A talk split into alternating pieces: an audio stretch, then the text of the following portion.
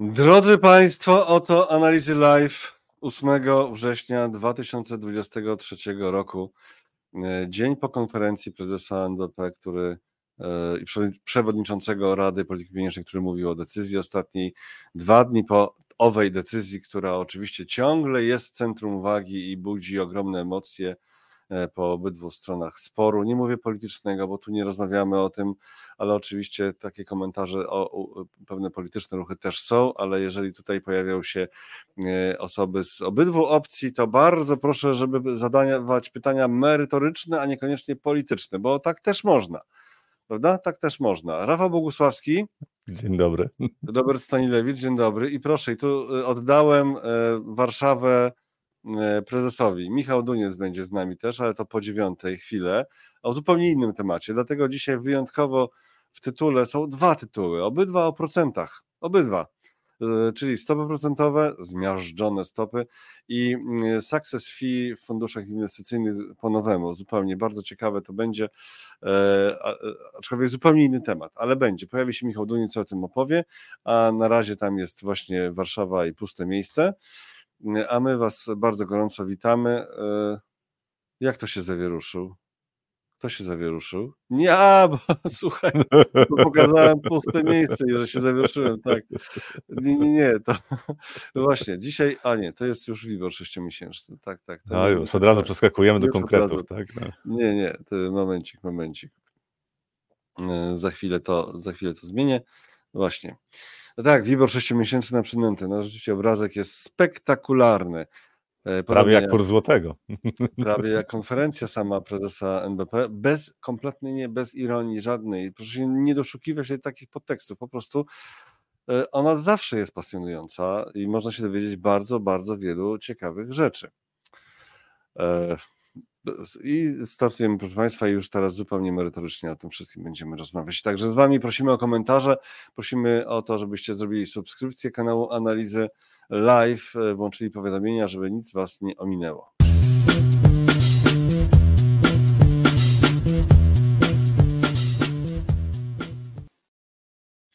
No cóż, stopy jakie są, każdy widzi. E, e, pewnie też wielu słyszało o tym, że jeśli CPI będzie szybko zmierzać w kierunku 5%, to stopy będą dalej spadać. E, wprawdzie prezes na konferencji mówił o tym, że to jest dostosowanie, mówił o tym, że to jest po prostu zrobienie tego, co można było zrobić wcześniej, czyli 3 razy po 25 Y, punktów bazowych y, i to daje razem te 75 punktów bazowych, więc y, proszę tam bez paniki, tak, bez histerii jakiejś, to już moja tak parafraza te, tego przekazu, który się pojawił. No i bardzo też mocne stwierdzenie, jeśli CPI będzie szybko zmieniać w 5%, to stopy będą dalej spadać. No to jeśli jest kluczowe, oczywiście, tak, bo nie wiadomo, o czym też będzie. prezes zawsze mówi, że nie wiadomo, nie wiadomo. W lipcu mówił, że jesteśmy konserwatywnym bankiem. Powtarzał to wiele razy, zresztą teraz też. Y, no trochę w kółko, przepraszam, szanowny prezesie, trochę w kółko Christine Lagarde. Ja nie wiem o co chodzi w tym zauroczeniu, że jesteśmy jak Christine Lagarde, jak Christine Lagarde, jak Christine Lagarde. Tylko, że Christine Lagarde ma e, całą strefę euro i bardzo różne sytuacje, bardzo różne gospodarki. U nas w każdym województwie gdybyśmy mieli taką, taką, to też jest inna gospodarka, nie tak, że no, no różne są jednak, ale no to chyba tak nigdy nie myśleliśmy o polityce monetarnej, że y, NBP jest jak EBC, bo musi y, ogarnąć tak różne y, sytuacje gospodarcze, jak na przykład południe Europy, niska inflacja, a północ Europy. Okej, okay. ale w tym lipcu jeszcze była też mowa o tym, że nie, nie, nie, nie robimy żadnych gwałtownych ruchów, gospodarka nie lubi wstrząsów. Było na lipcowej konferencji. Było. Teraz, że 75, czego się nikt nie spodziewał. A, że nie, nie zaskakujemy rynków też było w lipcu. Czasami tak, zaskakiwaliśmy, ale nas sytuacja zaskakiwała. Okej, okay, COVID, jakieś inne wojny, tak, wiadomo. Co takiego się stało teraz, że jest zaskoczenie? Bo może się dzieje, bo może rzeczywiście mamy, idziemy na deflację generalnie na świecie, bo może faktycznie, no Niemcy się dzieją, tak? kryzys w niemieckiej gospodarce. E, więc e, słuchaj, no może tam widać coś więcej niż my, drobni, maluczcy, jesteśmy w stanie ogarnąć. Dobrze, oddaję Ci głos, Rafale. Decyzja została przez rynki odczytana. Znaczy, z mojej perspektywy to jest coś, co mm, brałem pod uwagę. To znaczy, zakładałem, że w pewnym momencie mm, Rada Polityki Pieniężnej zacznie e, obniżać stopy y, i y, w sytuacji, w której już nie ma takiej dużej przychylności rynków do rynków schodzących, no to to będzie miało swoje przełożenie na przede wszystkim waluty, ale również na obligacje, tylko to trochę dłuższym terminie, obligacje o, o y, długich terminach zapadalności. Natomiast to, co zrobił RPP, znaczy ten ruch, że 75 punktów bazowych, to jest wstrząs dla rynków i to widać e, przede wszystkim kurs złotego, tak, to 14-16 groszy nawet y, straty do dolara w ciągu dwóch dni, no to robi wrażenie. E, to też jest oczywiście impuls inflacyjny, ale już się dzieją cuda na Orlenie, o tym trochę później, e, bo pomimo wzrostu mhm. cen e, paliw i osłabienia złotego, to tam e, hurtowe ceny paliw Orlen obniża. I to jest cud przedwyborczy oczywiście. To, myślę, dobrze, to, po, zostawmy sobie na razie ten Orlen. Tak, natomiast wracając do tego, tak. to co mhm. się wydarzyło, ja zakładałem, że ponieważ NBP generalnie tak naprawdę wspiera wzrost gospodarczy, to znaczy pomimo tego, że ustawowo jest głównym celem powinno być stabilizowanie cen gospodarce, to RPP, NBP od 2018 roku, kiedy powinien zacząć podnosić stopy na 2019 już, bo inflacja się podniosła, e, wspiera wzrost gospodarczy. I oczywiście skutkiem ubocznym jest wyższa inflacja. I teraz problemem nie jest to, że mm, NBP obciął stopy, tak? problemem jest to, że e, ta inflacja, spadek inflacji, zwłaszcza inflacji konsumenckiej, wywołany był przez czynniki zewnętrzne w dużym stopniu. My nadal, jeżeli patrzymy na inflację bazową, ona była powyżej 12%, jeśli jest powyżej 10%, ten spadek jest tylko 2 punkty procentowe.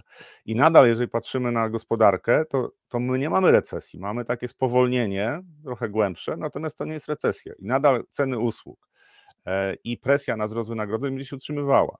I to jest wyzwanie. Krótkoterminowo przechodząc do tego, co się wydarzyło na rynkach, uważam, że jeżeli chodzi o kurs złotego, to y, rynek przesadził. To znaczy, tutaj oczywiście były czynniki też y, umacnianie dolara w ostatnim czasie, ale ta nerwowość na walucie krótkoterminowo pewnie rynek przesadził, natomiast w dłuższej perspektywie, w związku z tym, czego w tej chwili rynek się spodziewa, czyli łagodnej polityki monetarnej, rozumianej tak, że będziemy mieli stopy procentowe poniżej poziomu inflacji i y, bazowej, i konsumenckiej, e, to presja na złotego będzie według mnie rosła. To znaczy, kierunek został wyznaczony. Nie, nie, spodziewam się, żebyśmy do dolara na przykład wrócili już poniżej 4 zł. Zakładam, że w perspektywie następnych miesięcy, jeżeli ta polityka, którą w tej chwili te rynki dyskontują, będzie realizowana, to złoty będzie się osłabiał. Ale Gdzie powiedziałeś są... kiedyś, że kluczowe znaczenie dla złotego ma sytuacja na rynkach globalnych, a dolar się umacnia na rynkach, więc e, o tym tak, ale... w trochę dalszej części, bo to jest jakby już ten temat globalny, do tego przejdziemy, że e, mocny dolar straszy wiele rynków. Tak, natomiast to był ten tydzień. Dolar się nadal umacniał. Jeżeli patrzymy na euro-dolar, to zeszliśmy poniżej, przejściowo poniżej poziomu 1,07 i według mnie jest szansa na to, żeby pojawiło się jakieś odreagowanie ze względu na to, że już coraz więcej inwestorów jakby zajęło pozycję i teraz ja nie mówię o zmianie trendu średnioterminowego, ale na przykład 2-3 tygodnie zmiany trendu i osłabienia dolara, to jest coś, co może się wydarzyć. Wtedy się rynek uspokoi również u nas. I najważniejsze jest nadal najważniejszy jest sentyment do rynków wschodzących na świecie, jeżeli chodzi o kurs złotego. Natomiast to, co zrobił, y, robiła Rada Polityki Pieniężnej, to był wstrząs, to był szok. I rynki musiały się do tego dostosować i jak zwykle przereagowują.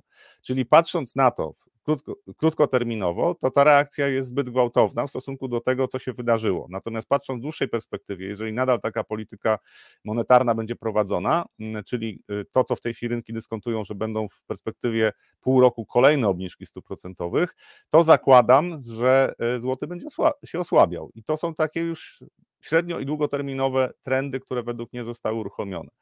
Teraz, y, jaki scenariusz y, może uzasadniać taką obniżkę stóp procentowych? To jest scenariusz globalnej recesji, czyli y, to, czego nie zakładają ekonomiści na całym świecie, że mm, gospodarka światowa wchodzi w głęboką recesję, to znaczy Chiny mają problemy gospodarcze i tam no powiedzmy rynek nieruchomości tak eksploduje, imploduje bardziej i, i nie ma wzrostu. E, mają problemy Stany Zjednoczone, bo jednak wchodzą w recesję, no i Unia Europejska generalnie, zwłaszcza strefa euro, tutaj Niemcy też mają bardzo duże problemy, ale to rozumiem taką recesję, to rozumiem spadek PKB 2-3%.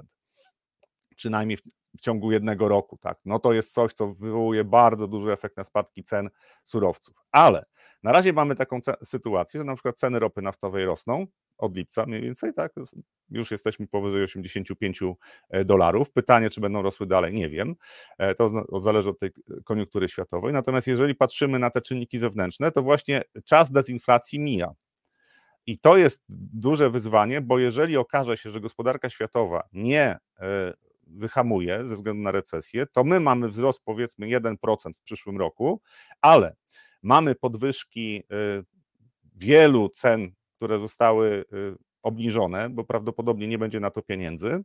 E, na przykład też e, rezygnacja z obniżonego VAT-u, ale będą też e, w tej chwili Orlen obniża ceny, ale za chwilę będzie je podnosił i w przyszłym roku zaczną działać, znaczy to, co się działo w tej chwili, to jest dezinflacja związana z tym, co się wydarzyło na świecie. Natomiast mamy wzrost wynagrodzeń, który jest powyżej 10% dla dużych firm. Przyjmijmy, że dla całej gospodarki jest około 8%.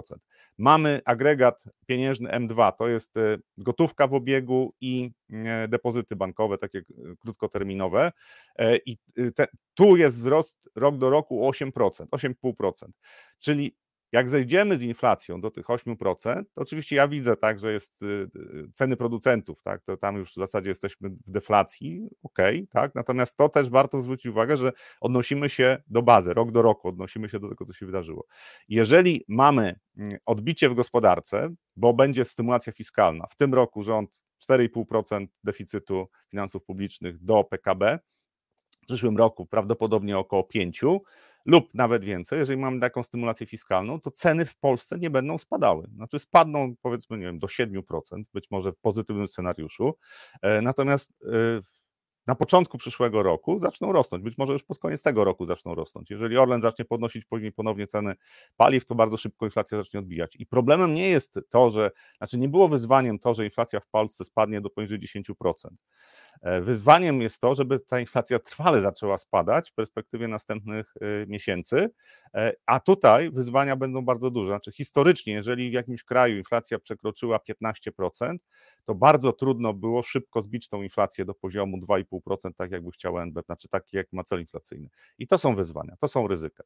Jeżeli najbliższym, na przykład e, za wrzesień, okaże się, że inflacja spada, a patrząc, jeszcze raz wrócę do tego Orlenu, patrząc na to, co on robi z cenami hurtowymi paliw, to ta cena prawdopodobnie spadnie, jeżeli mówimy o cenie paliw. To się przekłada na wiele obszarów gospodarki, ale już same, same ceny paliw i transport, to jest tam mniej więcej 10% w koszyku inflacji y, y, konsumenckiej, to już sprawi, że inflacja w Polsce niespecjalnie będzie rosła. Więc będzie pretekst, żeby na początku października jeszcze raz obniżyć stopy procentowe. Tylko, że to jest sztuczne, to znaczy Orlen robi, bawi się cenami, bo może, y, końcówka roku, odbicie cen na Orlenie, odbicie inflacji. Wyzwaniem nie jest to, że żeby obniżyć inflację poniżej 10%, wyzwaniem jest to, żeby sprowadzić inflację do poziomu akceptowalnego, czyli powiedzmy tych 2,5%. Okej, kilka e, haseł od Was. E, na przykład Michał pisał, to już pokazywałem, ale to jeszcze może no, e, powiedzmy to, niektórzy tylko słuchają i proszę Cię o w miarę krótkie jakieś komentarze do tego, bo jest tego bardzo, bardzo, bardzo dużo.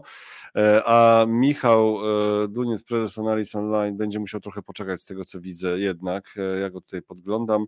Michale, pewnie o jakiejś 9.25 nasze wejście o Success się odbędzie.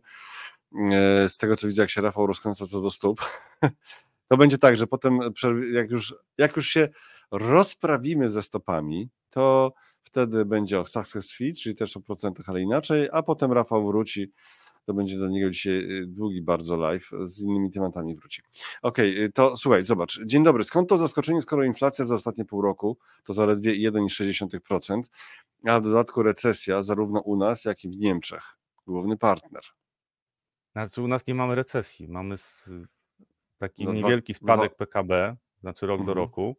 E, I ale to, w Niemczech... E, y, ale w Niemczech to też nie jest y, dramat. No, mamy ten, dobrze, ale to, że mamy za ostatnie pół roku, to zaledwie 1,6 już, tak? Jeżeli to będzie kontynuowane. No tak, ale to jest, to jest ten okres, w którym inflacja też nigdy nie rośnie w, liniowo. To nie jest tak, że inflacja, nie wiem, w Stanach Zjednoczonych w latach 70. rosła liniowo, e, nawet po tych szokach naftowych, także potem rosła, także to można przyłożyć linię, narysować trend i, i, i, będzie to widać, co się, co się wydarzyło e, z, z, inflacją, tak, że po prostu ten trend jest utrzymywany, tylko najczęściej inflacja fluktuuje. I teraz jesteśmy w okresie, po pierwsze okresie letnim, czyli jeżeli patrzymy miesiąc do miesiąca, to też ceny żywności normalnych warunkach no, najczęściej się obniżają. I miesiąc do miesiąca, tak jak patrzymy na to, co się dzieje, no to tutaj ceny żywności obniżają. Natomiast jeszcze raz wrócę do tego, że to, co się wydarzyło przez ostatnie pół roku, to nie, nie, nie można na podstawie tego prognozować, że to się wydarzy w ciągu następne, następnego pół roku. Bo y, patrząc na przykład na rynki, y, rynek ropy naftowej chociażby, patrząc na to, że w Polsce mamy sporo cen, które zostały zamrożone tak, różnymi działaniami, chociażby dla gospodarstw domowych, ceny energii, y, ceny ogrzewania. Tak?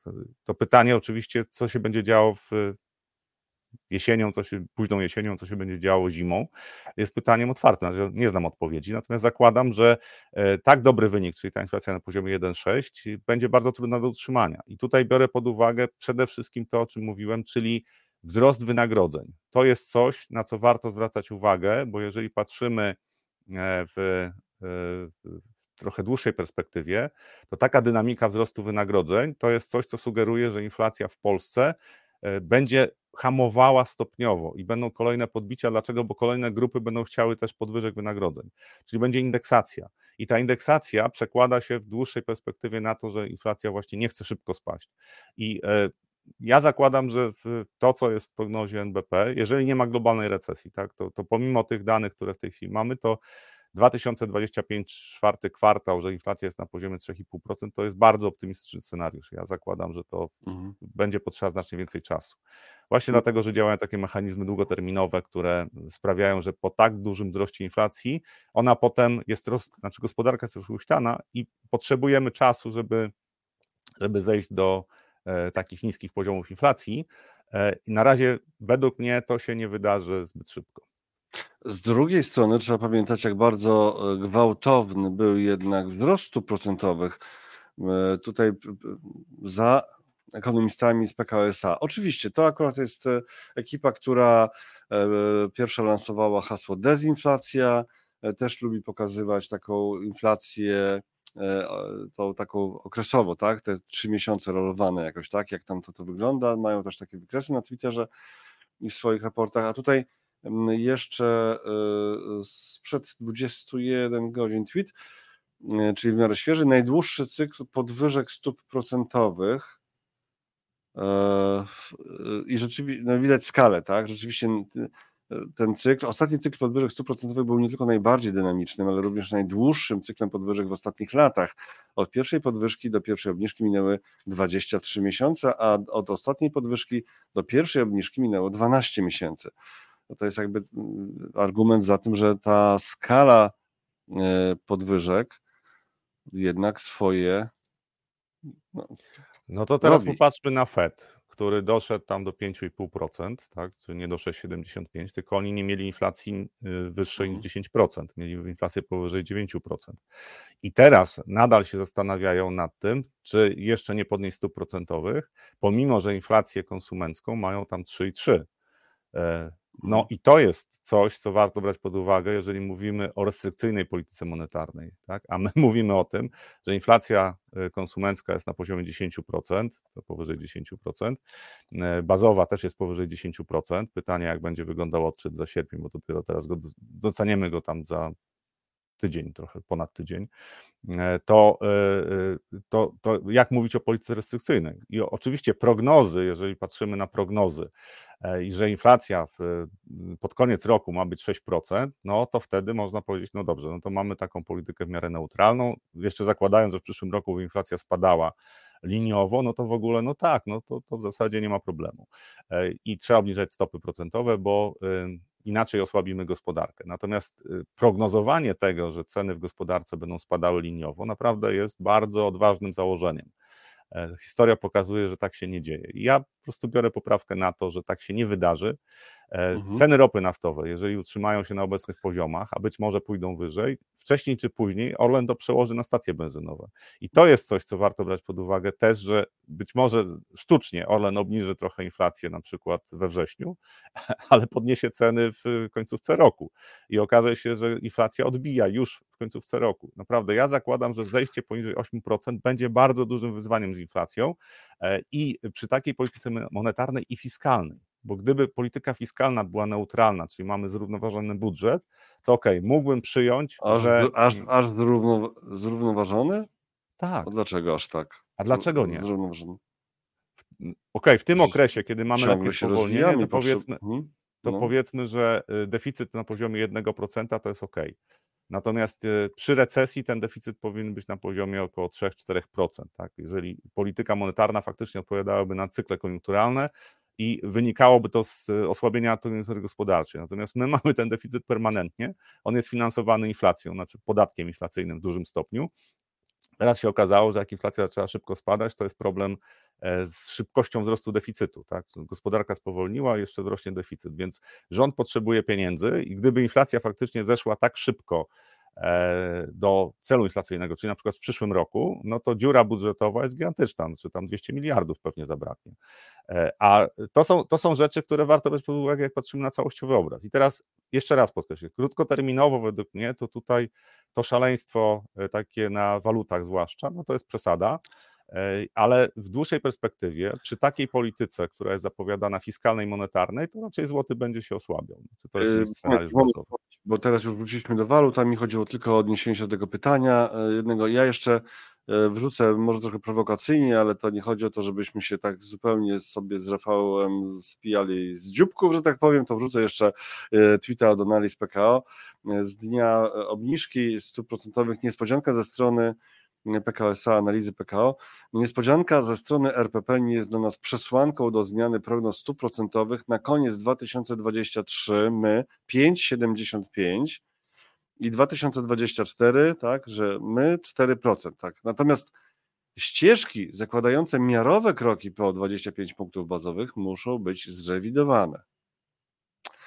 No tak, to, to jeszcze e, to taka wizja, że te stopy jednak będą e, spadać do 4% w 2024 roku. Ale wracając do jeszcze głosów od Was, ja szybko przelecę, żeby tak oddać, e, oddać tak, no, pokazać, że widzimy tym, którzy do nas piszą. Zachęcamy do tego, żebyście pisali komentarze. Dave odpisywał Michałowi, który wcześniej mówił o tym, że to tylko 1,6% E, za pół roku ostatnie, to e, Dave pisze, z 38 analityków z różnych banków inwestycyjnych lub funduszy, żaden nie prognozował obniżki większej niż 20 punktów. Żaden. Mm, może stąd to zaskoczenie, ale NBP pewnie wie lepiej. E, Michał mu odpowiada, może z tych 38 żaden, ale WIBOR już dawno taki poziom stóp przetrawił. Nie, nie za przetrawił. Za chwilę pokażemy ów WIBOR właśnie. Absolutnie. WIBOR też zareagował bardzo gwałtownie. Na frazy, nie, na frasy, czyli kontrakty pokazują, kontrakty na stopy procentowe nie patrzyłem.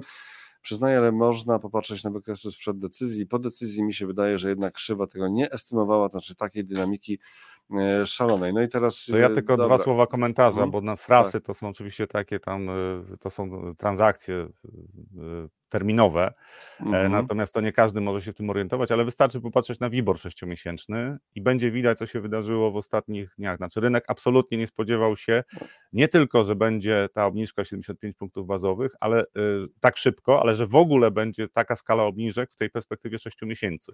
Tutaj mm-hmm. mamy, y, to jest wykres y, pięciomiesięczny, WIBOR sześciomiesięczny, czyli po ile można na rynku międzybankowym E, inwestować pieniądze, tak? upraszczając trochę, ale po ile można inwestować pieniądze, jakim oprocentowaniem w perspektywie 6 miesięcy. Jeszcze w lipcu byliśmy w okolicach 7%. Tak? Znaczy, I to stopniowo ten WIBOR zaczął spadać w lipcu, bo pojawiły się oczekiwania, że będzie jednak obniżka.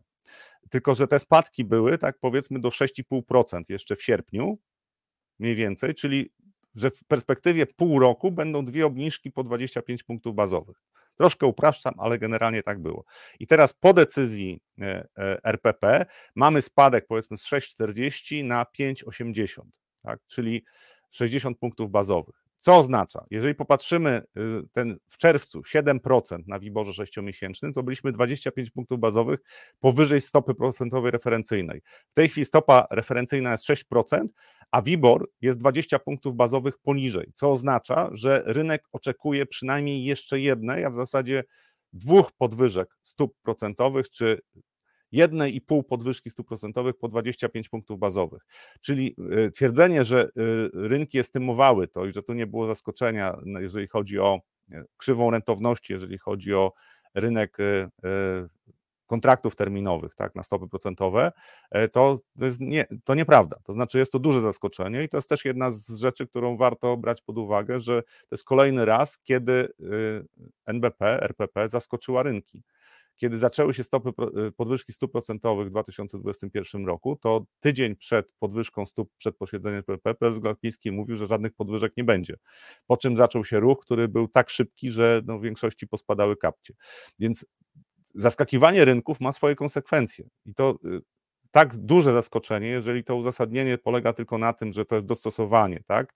To dobrze, jeżeli rynki spodziewały się obniżek o 25 punktów bazowych, to zrobić te obniżki o 25 punktów bazowych i nie powodować tych turbulencji, które się pojawiły.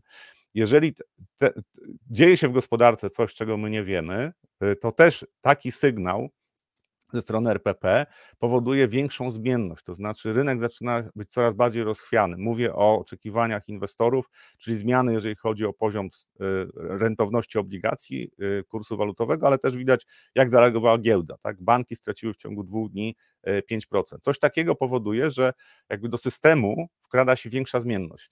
I to jest pewien problem, bo teoria systemów mówi, że do pewnego momentu systemy, takie jak gospodarka, one potrafią się same stabilizować. Natomiast po szokach ta stabilizacja jest trudniejsza. Dlatego pojawiły się m.in. banki centralne, żeby stabilizowały cały system gospodarczy.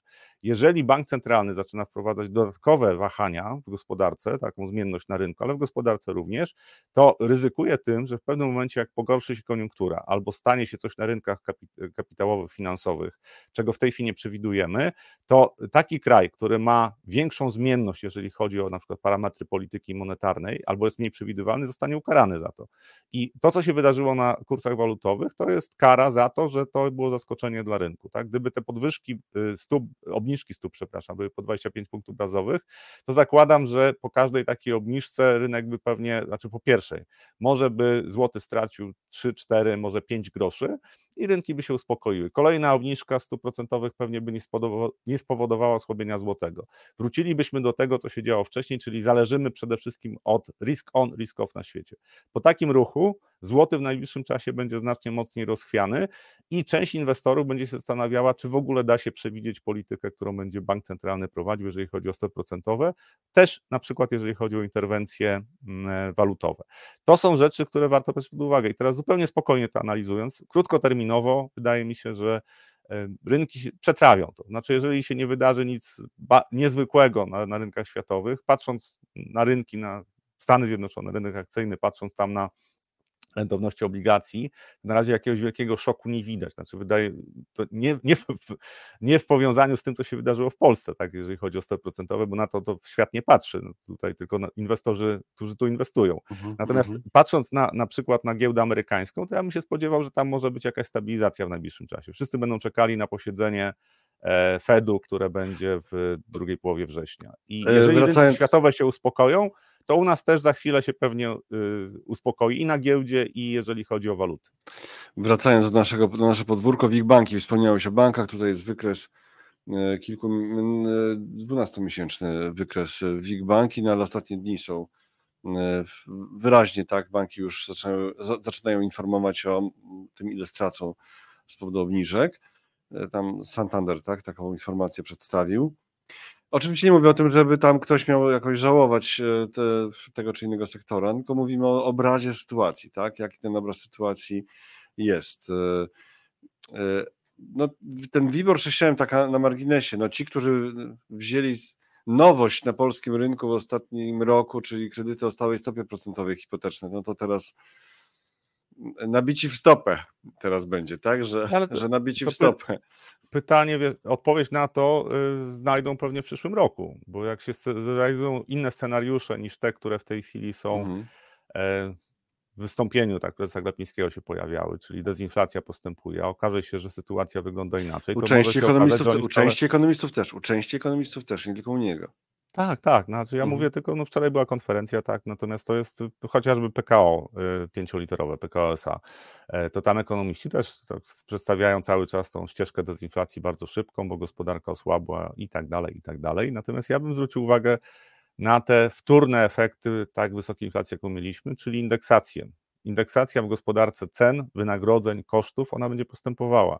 I e, to, że firmy tak, mają y, spadki cen, to jeszcze nie oznacza, że to będzie trwałe zjawisko, bo to po prostu z pewnego poziomu tak, cofnęliśmy się, bo osłabo, mhm. osłaba koniunktura. Natomiast historia pokazuje, że potem następują fale wtórne, jeżeli chodzi o wzrost y, inflacji. I mnie najbardziej ciekawi, jaki będzie poziom tej fali wtórnej, to znaczy do jakich poziomów wyjdziemy, jak inflacja zacznie się odbijać, powiedzmy z poziomu 8%. Ja zakładam, że niżej, nawet pomimo cudów na Orlenie, to nie zejdziemy. E, może będzie 7, tak? Ale jeżeli w przyszłym roku wrócimy powyżej 10, to mamy taki scenariusz, w którym inflacji, oczekiwania inflacyjne wtedy bardzo mocno się utrwalą i bardzo trudno będzie zbić inflację y, do tego 2,5%. To jest ryzyko takiej polityki, którą RPP w tej chwili prowadzi. 6% inflacji mm, pod koniec roku to dobry żart, będzie ponad 8, pisze Paweł e, K. Mm. Znaczy, to jest bardzo trudno zaprognozować, bo to jeszcze raz bym wrócił do tego, mhm. co się dzieje na stacjach Orlenu, znaczy w ogóle na stacjach benzynowych w Polsce. E, I może chwilę na ten temat bym. E, poczekaj, poczekaj, to zaraz momencie, bo zaraz, żebyśmy tak uporządkowali. Stacje benzynowe jest to 9.17. Za chwilę, bo to będzie temat oddzielny, łącznie z całą ropą, więc to nam zajmie pewnie też dobre 10 minut, jeśli nie więcej. To ja jeszcze mhm. przejrzę, o czym piszecie. Rafała, Rafała na chwilę wypuścimy, żeby sobie odsapnął, nabrał sił i z nową energią wrócił za chwilę po rozmowie z Michałem Duńcem o zmianach w Success Fee funduszach inwestycyjnych, więc ciąg dalszy tematów z Rafałem już za e, za kilkanaście minut. Wiem, że to wszystko długo będzie trwało. Trudno, odwiniecie sobie może częściami, potem e, zapraszamy tych, którzy do nas dołączają. E, mm, więc na pewno będzie ciekawie. Są też pytania inwestycyjne oczywiście, tak? Chodzi o to, o fundusze dłużne i tak dalej, to, to przekładamy już te części inwestycyjne, rozmowy inwestycyjne e, na kolejną część występu Rafała Bogusławskiego. E, tak, tak chyba zrobimy. Tak mm. zróbmy. Tak zróbmy, tak zróbmy. Tylko jeszcze nie chciałbym, wiesz, e, żeby umknęło nam tej takiej części trochę teoretycznej, jeszcze przedinwestycyjnej, coś z tego, co się wydarzyło, no bo też reakcja złotego, y, o tym pokrótce mówiliśmy mm, na wykresie to, ale wykresu nie było, więc może jeszcze, jeszcze się y, w kontekście tego, co stało się ze stopami, zajmijmy się złotym, bo oczywiście czynnik y, globalny ma znaczenie. O dolarze będziemy mówić też za chwilę, za chwilę kilka globalnie. Tutaj jest euro, złoty za jeden rok i widać, jak, jak to ruszyło. Mówiłeś, że Twoim zdaniem przewartościowana reakcja. E, na złotym. Jednak e, prezes Glapiński e, mówił na konferencji, że mocny złoty by wspierał politykę Rady Polityki Pieniężnej, tak, w kierunku ograniczenia inflacji, ale też mówił o tym, że właśnie kurs złotego wzmocnił się o 19% od sierpnia wobec dolara, a o 8% wobec euro. Teraz lekko się osłabił. Cieszymy się jak kurs złotego jest mocny, bo naszym głównym celem jest walka z inflacją. Cieszymy się, bo każdy mocniejszy kurs złotego działa antyinflacyjny. Taki kurs, jak jest teraz, jest dobry, natomiast jeśli ten spadek kursu związany z naszą decyzją się odbije, to będziemy się cieszyć. E, ten spadek e, kursu. E, natomiast jeśli ten spadek kursu związany z naszą decyzją się odbije, czyli odwróci, to będziemy się cieszyć, a jak się utrzyma, to nie będziemy się martwić. To niewielki wpływ. E, I tam też były mowy o tym, że nie, żadnych interwencji, nie od tego jest bank e, centralny w Polsce. Mm, tak, e, taki, był, taka, taki był komentarz co do kursu złotego. Jaki jest Twój komentarz co do kursu złotego?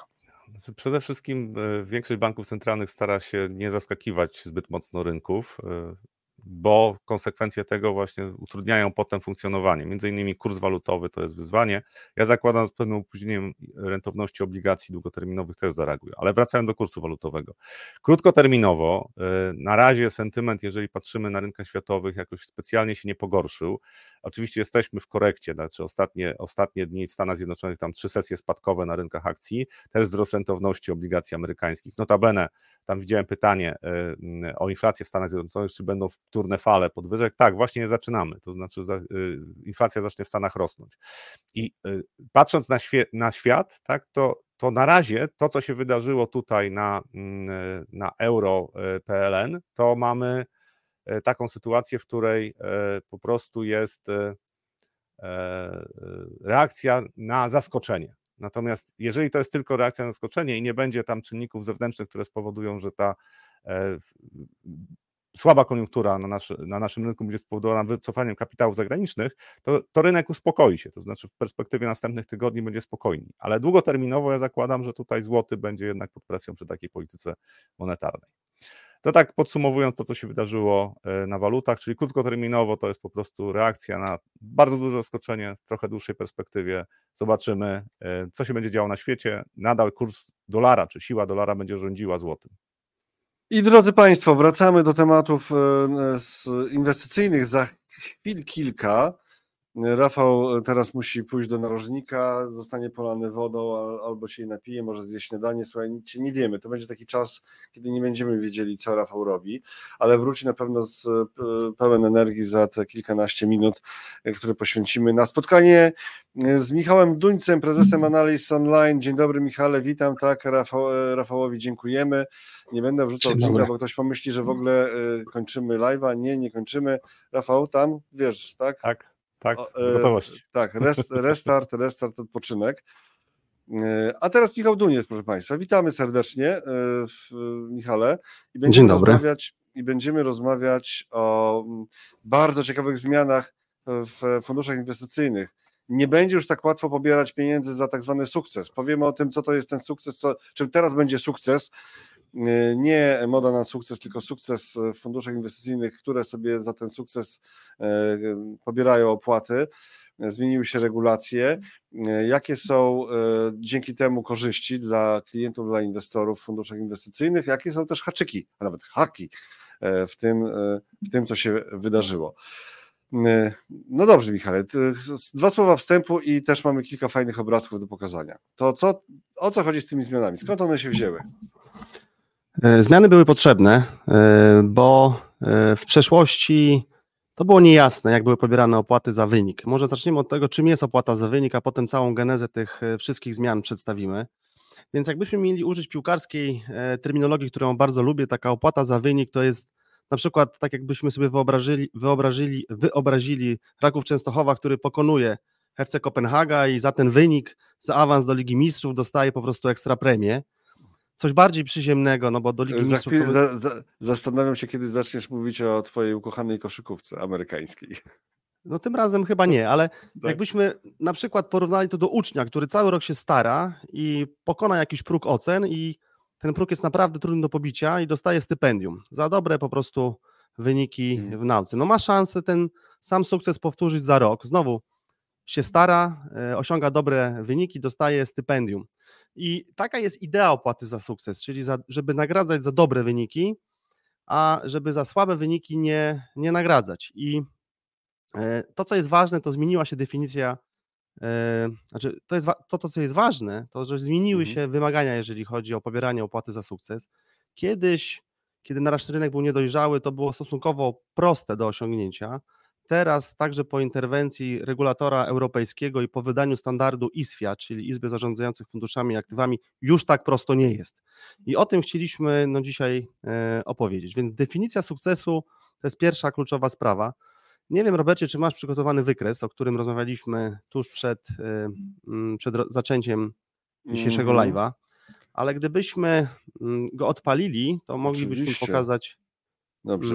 całą ideę. Zajmie to parę sekund. Zajmie to, zajmie to parę sekund, a ty już opowiadaj. Oczywiście. O co chodzi? E, fundusz, który pobije swój benchmark, e, może pobrać opłatę od tej nadwyżki. Może się też tak zdarzyć, i to jest ta najbardziej kontrowersyjna sytuacja, że fundusz pobije benchmark, ale benchmark będzie miał stratę. I to jest najbardziej kontrowersyjna sytuacja. Natomiast skupmy się na pozytywach, czyli jest benchmark funduszu, na przykład indeks WIG, WIG bije ten, e, fundusz bije ten benchmark, no i od nadwyżki pobiera opłatę. Sytuacja też korzystna dla inwestora, ale kontrowersyjna w odbiorze to jest taka, że WIG traci na przykład 20%, fundusz traci na przykład 10% i pobieramy opłatę, mimo że indeks spadł. I o tym trzeba mówić, że w tym całym podejściu są pewne pułapki. Teraz No, to, co się to może zmieniło, Pytanie od Pawła, e, a jak będzie poniżej benchmarku, to dopłaci do benchmarku? Haha. no tak, to jest właśnie ta cała kontrowersja, o której ja mówię, ale może zanim odniosę się do tego, co powiedział Dobra, Paweł K., Okej. E, Mhm. Jeszcze tylko określę kilka takich brzegowych wymagań, które zostały postawione przed TFI, aby tego benchmarku tak prosto pobić nie było. Po pierwsze, w przeszłości, i to jest oczywiście prehistoria, lata 90., początek tego stulecia, były takie benchmarki, które miały na przykład wszyte koszty. To już jest naprawdę nie okej i to zostało wyprostowane. Druga sprawa jest taka, że jak wiemy, e, dzień dobry, e, dzień dobry. Druga sprawa, jak wiemy, to tak, jest taka, że nie wszystkie indeksy były dywidendowe. No na przykład WIG20, no nie jest dywidendowy, fundusz sobie wrzuca jako benchmark WIG20, no i łatwo jest go pobić, w tym sensie, że wiemy, że fundusz dostaje dywidendy przecież od, od składników z tego indeksu, a żeby osiągnąć sukces, no to wcale e, nie, nie mierzył się z indeksem dywidendowym, więc to zostało zakazane. Indeksy muszą być total return, czyli z uwzględnieniem wszystkich korzyści, które do nich wpływają i to jest duża e, zmiana. Kolejna sprawa Tutaj to jest akurat pokazujemy wykres taki chyba taki dość e, koszerny, bym powiedział, tak? Że tutaj jest e, i rzeczywiście w tym funduszu, który pokazujemy bez, bez pokazywania Znaczy, to nazwy. jest w ogóle ciekawostka, jest- może ktoś wie, co to jest- za fundusz. Co to za fundusz? Je- No dobrze, ale już e, konkursu nie mamy przygotowanych nagród, więc idźmy dalej. Tutaj akurat faktycznie jest tak, że szare to jest WIG, a żółte to jest. e, Tak, i WIG jest indeksem e, z uwzględnieniem wypłacanych No dywidend. właśnie. To jest kluczowa A informacja. jak ktoś sobie weźmie WIG e, 20, nie total return, a inwestuje rzeczywiście w WIG 20 i wtedy przyjmuje te wi- dywidendy, to, to była trochę, to, to nie była na pewno taka ok polityka, tak, żeby sobie od tego pobierać success fee. A było tak, tak? Bywało tak. Bywało, oczywiście. No i tego już robić e, nie wolno. Robercie, mamy też przygotowaną prezentację. Może zaczniemy, e, No tak, zaczniemy Mhm. e, od tego, żeby wyświetlić, jakie są kluczowe jakby elementy, które powinien znać każdy inwestor, który interesuje się funduszami i stosuje je w pomnażaniu swojego majątku. No to jest kwestia właśnie stopy referencyjnej, o której rozmawiamy. Mamy dwie jakby do wyboru. Jedna to może być benchmark, jakiś rynkowy lub kompozyt. Tu jest bardzo wiele różnych podejść, no ale ten benchmark nie może być netto, musi uwzględniać dywidendę. Aha. Co to dywidendy. jest kompozyt? Co to kompozyt? No właśnie, kompozyt to jest e, e, kombinacja kilku indeksów, na przykład e, WIG-u, dwadzie- e, WIG-u w 95% plus 5% WIBOR. Mhm. E, I to jest taki kompozyt, który mm, zdarza się w funduszach bardzo No po prostu często. tak, nie jest to jakiś jeden indeks, tylko tam jest powkładane na przykład tam dwa, trzy jakieś razem zakumulowane i to tam chodzi na przykład WIG, WIG i i co może być? WIG No i na przykład w funduszach WIGIT. małych, średnich spółek, gdzie, e, o których powinniśmy więcej mówić, no bo są całkiem niezłe w ostatnim okresie. Ten e, indeks, e, ta stopa referencyjna dla success fee, czyli dla opłaty za wynik, no to jest na przykład 40% MWIG 40 TR, 30% SWIG 80 e, TR, 25% na przykład jakiś inny e, indeks TR, czyli TR, TR, czyli czyli TR, czyli Total Return. Mhm. E, I, i, i właśnie ten, e, ta, ta stopa wolna Okej. od ryzyka, którą obrazuje najczęściej wskaźnik WIBOR. Uwaga, uwaga dla początkujących. Tutaj stopa referencyjna to nie jest stopa referencyjna NBP, nie ma nic wspólnego. To jest stopa referencyjna do pobierania opłaty za sukces w konkretnym funduszu. Tak, no tutaj I mówiliśmy akurat o- ty- mhm. ta sama, ta sama, to samo określenie, określenie. nazwa, Ale- ale jakby odnosząca się do różnych e, aspektów. A więc y, indeks, a minimalna stopa zwrotu, y, o co chodzi z tą minimalną stopą zwrotu? Tak, są też takie sytuacje, rate. szczególnie, Jasne. Są też takie sytuacje, takie przypadki funduszy. Często się to zdarza w przypadku funduszy absolute return, czyli takie, które mają politykę, aby generować dodatnie stopę zwrotu niezależnie od koniunktury rynkowej, aby pobić jakąś minimalną określoną stopę zwrotu, na przykład 3%, 5%, 7,5%. Jest to nominalna stopa zwrotu, którą co roku, w każdym kolejnym roku kalendarzowym, e, no jest takim minimalnym wymaganiem stawianym przed zarządzającym. I ma to swoją nazwę, to jest z angielskiego hurdle rate, można to utożsamiać inaczej z minimalną wymaganą stopą zwrotu. Jeżeli ona Mhm. zostanie pobita, fundusz może pobrać opłatę za wynik. E, Pięcioletnie okienko weryfikacji. Co to znaczy? tak, to jest, to jest bardzo ważne. To jest bardzo ważne. E, Wcześniej dochodziło do kilku, nad, do, wielu nadużyć. Na przykład można było pobierać opłatę za sukces e, co kwartał. E, I to było nie ok. Z perspektywy oczywiście zarządzającego funduszem mogło to być bardzo korzystne od strony finansowej, ale teraz, żeby pobrać opłatę za sukces, nie tylko trzeba pobić indeks w ciągu ostatniego roku kalendarzowego, ale również trzeba mieć najlepszy wynik, lepszy wynik od indeksu za okres ostatnich pięciu lat. E, I to, co jest bardzo e, ważne, no to, To że dla wielu. opłaca, to się już nie opłaca zarządzać. Mm, Mm, No dobrze, Michał nie może skomentować, tego wypuszczam. Dobrze, dobrze, idźmy dalej. Na pewno od strony y, finansowej dla TFI no jest dużo trudniej uzyskiwać y, wysokie zyski. Zresztą dane KNF-u pokazują, że systematycznie od wielu lat zyski w branży funduszy inwestycyjnych spadają, ale rozmawiamy Zyski o samej perspek- instytucji, nie mówimy o instytucji. wynikach. Tak, Tak, mhm. tak. No, mówimy oczywiście teraz o perspektywie inwestora, o tej najważniejszej perspektywie i wprowadzenie tego pięcioletniego okienka, które e, w przypadku którego mówimy o zasadzie high on high i to się często w prospektach funduszy zdarza, to są często użyte angielskie zwroty ze względu na fakt, że regulator europejski no, używa tej terminologii, trochę narzucając swoje standardy, co jest dla naszego rynku bardzo e, dobre, no to musimy przede wszystkim pamiętać o tym, że to pięcioletnie okienko, ono dla każdego funduszu ma swoją datę startu.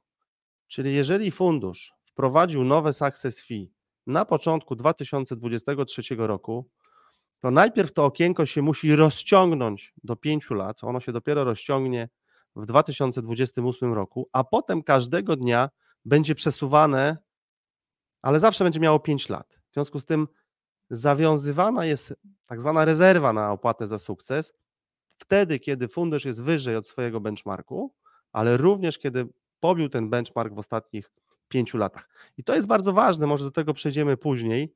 Co to tak naprawdę oznacza? To oznacza, że jak ktoś jest zły w stosunku do benchmarku, osiąga gorsze stopy zwrotu od benchmarku, to jak straci zbyt wiele do tego benchmarku w pierwszym roku, no to w kolejnym roku może nie dogonić, czy w kolejnych latach tego benchmarku i nigdy tej opłaty za sukces nie pobierze.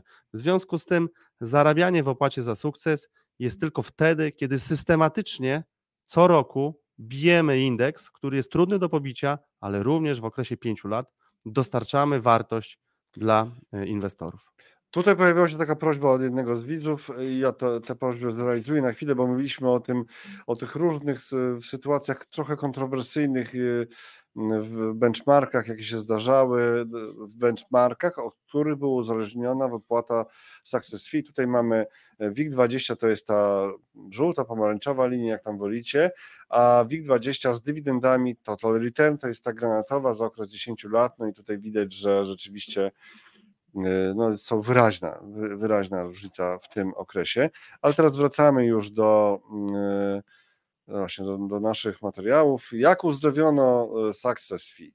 Oczywiście cały czas jest tak, wiele komentarzy jest takich, tutaj też w komentarzach, że to jest nieuczciwe, że TFI pobiera opłatę za sukces, a na przykład nie płaci za porażkę. No, to jest, ta, jest sporo takich komentarzy tutaj, także w trakcie naszego, naszej rozmowy.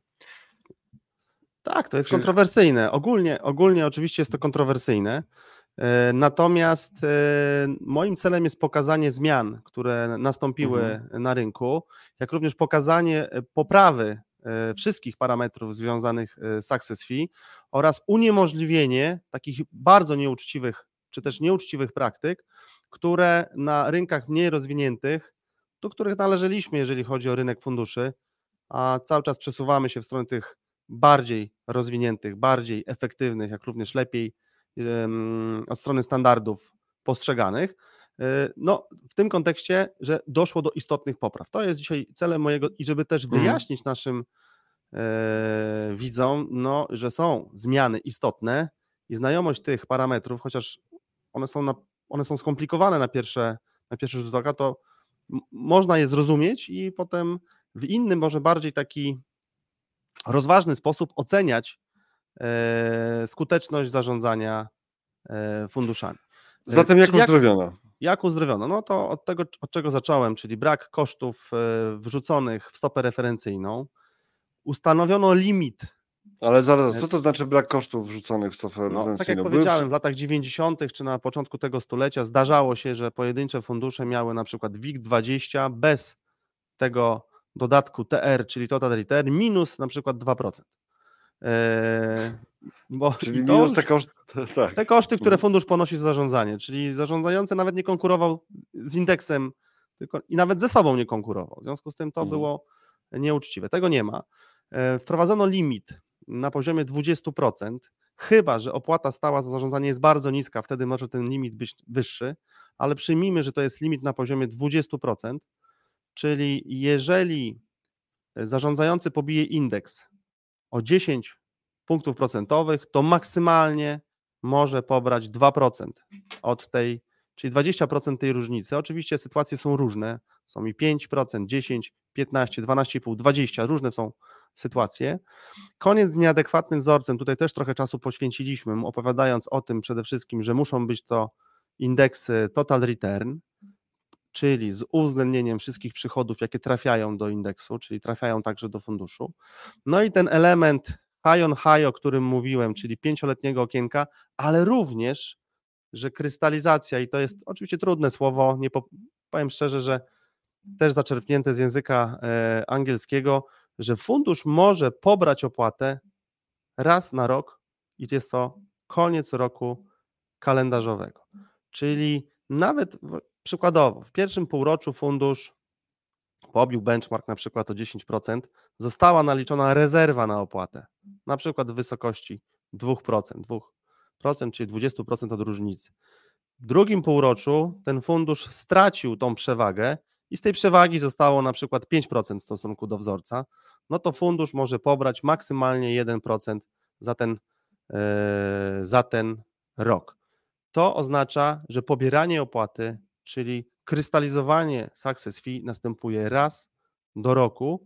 E, I to też jest bardzo ważna informacja, bo ona powoduje, że nie ma pobierania success fee za bardzo krótkie interwały e, inwestycyjne. E, ale czas na, czas na haki jednak. Czas na haki. Zmiany są jest... pozytywne. Zmiany są pozytywne dla klientów. Pytania jak się rzeczywiście odbiją na jakości zarządzania, bo są dość restrykcyjne dla e, samych towarzystw funduszy inwestycyjnych jednak. Tak, ja na może na koniec będę y, chciał przedstawić argumenty w stosunku do tego głosu, który powiedział, dlaczego zarządzający nie dopłacają, nie dopłacają, kiedy ponoszą e, stratę i do, do, tego się trochę odniosę, pokazując, że pobicie wzorca nie jest e, trywialnym e, zadaniem. Jeżeli chodzi o haki, i myślę, że to jest wiedza, która na, na co dzień może nie jest niezbędna, ale jeżeli ktoś bardzo interesuje się funduszami, to e, warto o tym e, wiedzieć. Przede wszystkim jest taka w praktyce może wystąpić taka sytuacja, że jak zaglądamy do prospektu funduszu, to widzimy tam jakąś, jakiś opis opłaty za zarządzanie. Ale część funduszy cały czas nie dostała zgody Komisji Nadzoru Finansowego na wprowadzenie nowych zasad. W związku z tym my w prospekcie widzimy na przykład zasady sprzed dwóch lat. W prospekt leży w poczekalni w KNF, nadal nie został zatwierdzony, w związku z tym zmiany nie mogą być wprowadzone. Wydaje nam się, że nam jako inwestorom, że te opłaty mogą być naprawdę pobierane, podczas gdy w praktyce towarzystwo tych opłat nie pobiera. Dlaczego ich nie pobiera? Dlatego, że dopóki nie zostanie uchwalony nowy prospekt, towarzystwo nie może pobierać opłat, jeżeli one nie są zgodne z wytycznymi ESMY i Izby zarządzających funduszami i aktywami. W związku z tym jeszcze w okresie przejściowym, a ten okres przejściowy to jest 2022 rok i 2023 rok, są takie sytuacje, że w dokumentach widzimy, że fundusz mógłby pobrać opłatę, podczas gdy zarząd podjął uchwałę, żeby tej, żeby tej opłaty nie pobierać, bo jest to niezgodne z europejskimi e, przepisami. To jest taki pierwszy haczyk. Drugi haczyk, e, który e, warto jest przytoczyć, to jest data startu okienka tego pięcioletniego do rozliczeń. Przede wszystkim no nam się intuicyjnie wydaje, że to, pięć, że to pięcioletnie okienko ma zawsze 5 lat. No i tu jest pierwszy haczyk. Otóż y, są fundusze, które zaczynają pobierać opłatę w ciągu roku, na przykład od 1 lipca 2022 e, i to okienko dopiero po 5 latach osiągnie swój rozmiar, jeżeli chodzi o y, swoją długość, czyli ten pięcioletni okres, i potem będzie rolowane co jeden dzień. Więc data startu tego pięcioletniego okienka ma znaczenie i e, dopiero kiedy osiągnie ono swoją pełną długość, e, ta zasada, o której ja opowiadałem, że pobicie benchmarku jest trudne, bo trzeba to zrobić w perspektywie całego roku kalendarzowego, ze względu na krystalizację, jak również pobić wynik w ciągu ostatnich pięciu lat ze względu na zasadę high on high. Te dwie zasady zaczną działać i wtedy to naprawdę będzie bardzo trudne. I trzecia e, sprawa to jest ocena e, historycznie pobieranych e, opłat w przeszłości, czyli patrzymy na dokumenty i próbujemy zinterpretować, jak dużo fundusz pobrał opłat za sukces w przeszłości, czyli na przykład za ostatni rok, no to tutaj podstawowa pułapka polega na tym, że na przykład fundusz pobiera opłatę od września albo od października, przepraszam, są pełne kwartały, czyli od 1 października i jest to porównywane do stanu aktywów za cały e, ubiegły rok. Czyli te opłaty w pierwszym okresie rozliczeniowym, mimo że efektywnie mogły być spore, będą zawsze porównywane do średnich aktywów za ostatni rok, czyli mogą być troszkę jakby w pierwszym roku zaniżone. Są jeszcze inne pułapki, Robercie, których nie wypisałem, może tylko do jednej się odniosę, bo mhm. wiem, że mhm. dużo dzisiaj było o e, Wiborze, który no przekroczył tak. granicę 6%, ale spadając w dół po wczorajszej decyzji, przepraszam, przed spadając, decyzji, spadając i, i spadając, spadając, spadając tak, tak, jest tam po, poniżej 6, e, sporo poniżej 6%, no to jeżeli weźmiemy sobie taki przykładowy indeks do pobicia, weźmy SWIG 80 TR, 95% tego indeksu i 5% WIBORu 6M. No to teraz to są też te argumenty, o których chciałem porozmawiać w odniesieniu do tego, dlaczego zarządzający nie dopłacają. Otóż ten indeks paradoksalnie nie jest prosty do pobicia, bo ten komponent wolny od ryzyka, te 5% WIBORu 6M, to jest cały czas 5%. E, przepraszam, 6%, blisko 6%. Czyli jeżeli indeks WIG, SWIG 80 spadnie o 20%, to ten kompozyt będzie miał dodatni wpływ na benchmark, no bo on zawsze co roku praktycznie liniowo daje w tym momencie 6%. W związku z tym pobicie tego nie jest trywialne.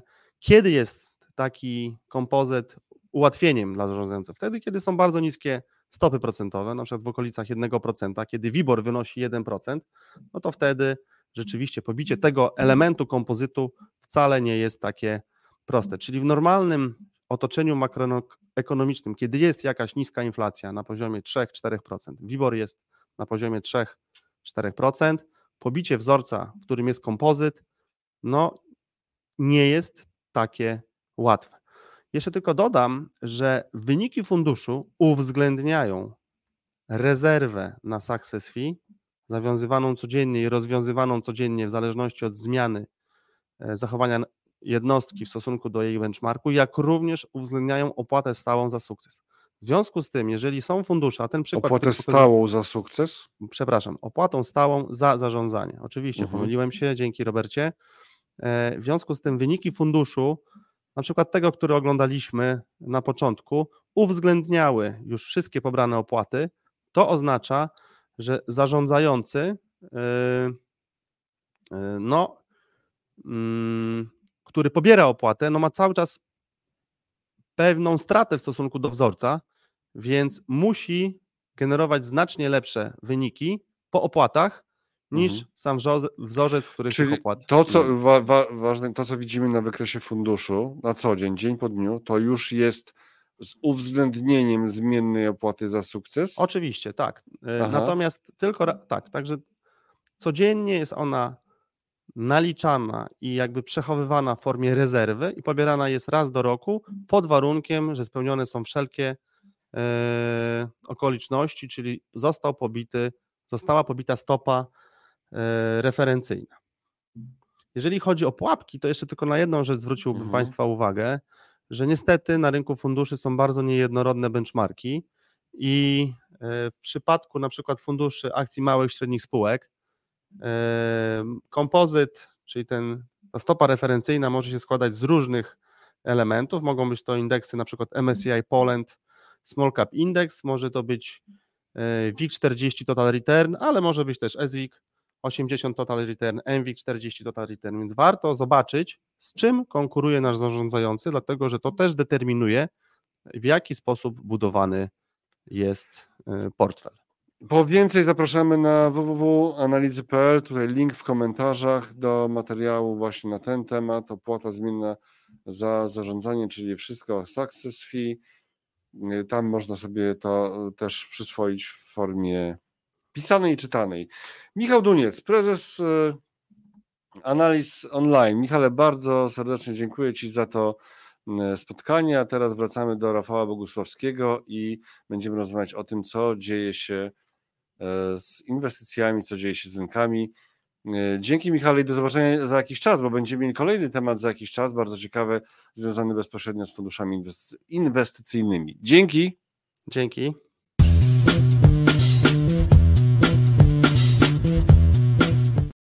No i Rafał Bogusławski jest już z nami w magiczny sposób. E, Tutaj były takie pytania po drodze i to Mariusz Jagodziński m, pisał, znany pewnie części z Was albo wielu z Was, wielum, wielu z Was komentator nasz w Analizach Live. Co robi Rafał? O, to jest pytanie. Nie, to, Słucham co, prezesa. to- to- Słu- Słucha prezesa. Rafał słuchał prezesa. Mm, Ja teraz jeszcze tutaj muszę pewne mm, poczynania zrobić, żeby wrócić do naszego flow. Ok, żebyśmy mieli porządek e, w naszych sprawach. I teraz taka, taki moment. Dobrze, to o czym my mówiliśmy? O czym mówiliśmy, gdy mówiliśmy o stopach? Było trochę, e, najpierw e, działania porządkowe, proszę Państwa, muszę tutaj poczynić, bo, jeszcze, bo teraz przejdziemy bardziej do wątku inwestycyjnego wprost, który może z tego wszystkiego wy- wynikać. Stan Szym pisał, złoty obecnie się umacnia, na to mu Paweł K. odpowiada, kod zrzucony z dachu też się odbije. No tak, takie rynkowe powiedzenie jest. E, Co do, do Stana, mam apel. Stan, e, rozmawiajmy na liczby, naprawdę, bo prosisz się o bana, po prostu. Sorry. E, Bo jedziesz po całości, już niektóre twoje wpisy zaczynają wyglądać po prostu wprost jak wpisy politycznego bota, więc okej, różne poglądy, ale nie jedźmy tym, na przykład, ja nie wiem, co to są media totalno-finansowe, nie znam tego pojęcia, trzecie RP, są oburzone obniżką stóp procentowych.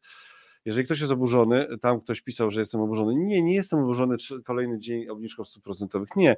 Jeżeli ktoś jest oburzony, to, to, no, no to może na przykład jest oburzony tym, że prezes Narodowego Banku Polskiego, bankier centralny dużego kraju w Europie, e, w Unii Europejskiej, e, w lipcu mówił i podkreślał, że nasze decyzje to będą ćwierć punktu procentowego, nie będziemy podejmować żadnych gwałtownych ruchów. Czy obniżka e, o 75 punktów e, bazowych jest, była gwałtowna? Nawet e, ekonomiści z PKO-SA przyznają, że też nie zakładali takiej obniżki, że było to, przyznają, że, znaczy nie wiem co zakładali, przyznają, że to było zaskoczenie, tak o tym gdzieś tam w którymś z tweetów było, że zaskakująca obniżka, tak?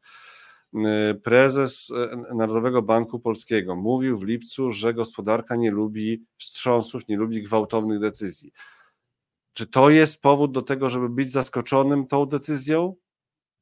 No, możemy tutaj dyskutować, ale proszę stanie nie jechać tekstami typu media totalnie finansowe trzeciej RP są oburzone obniżką stóp procentowych, bo my nie jesteśmy ani medium, ani totalno, ani finansowym, znaczy finansowym jesteśmy, sorry, tak, ale, nie, ale razem te słowa nie działają.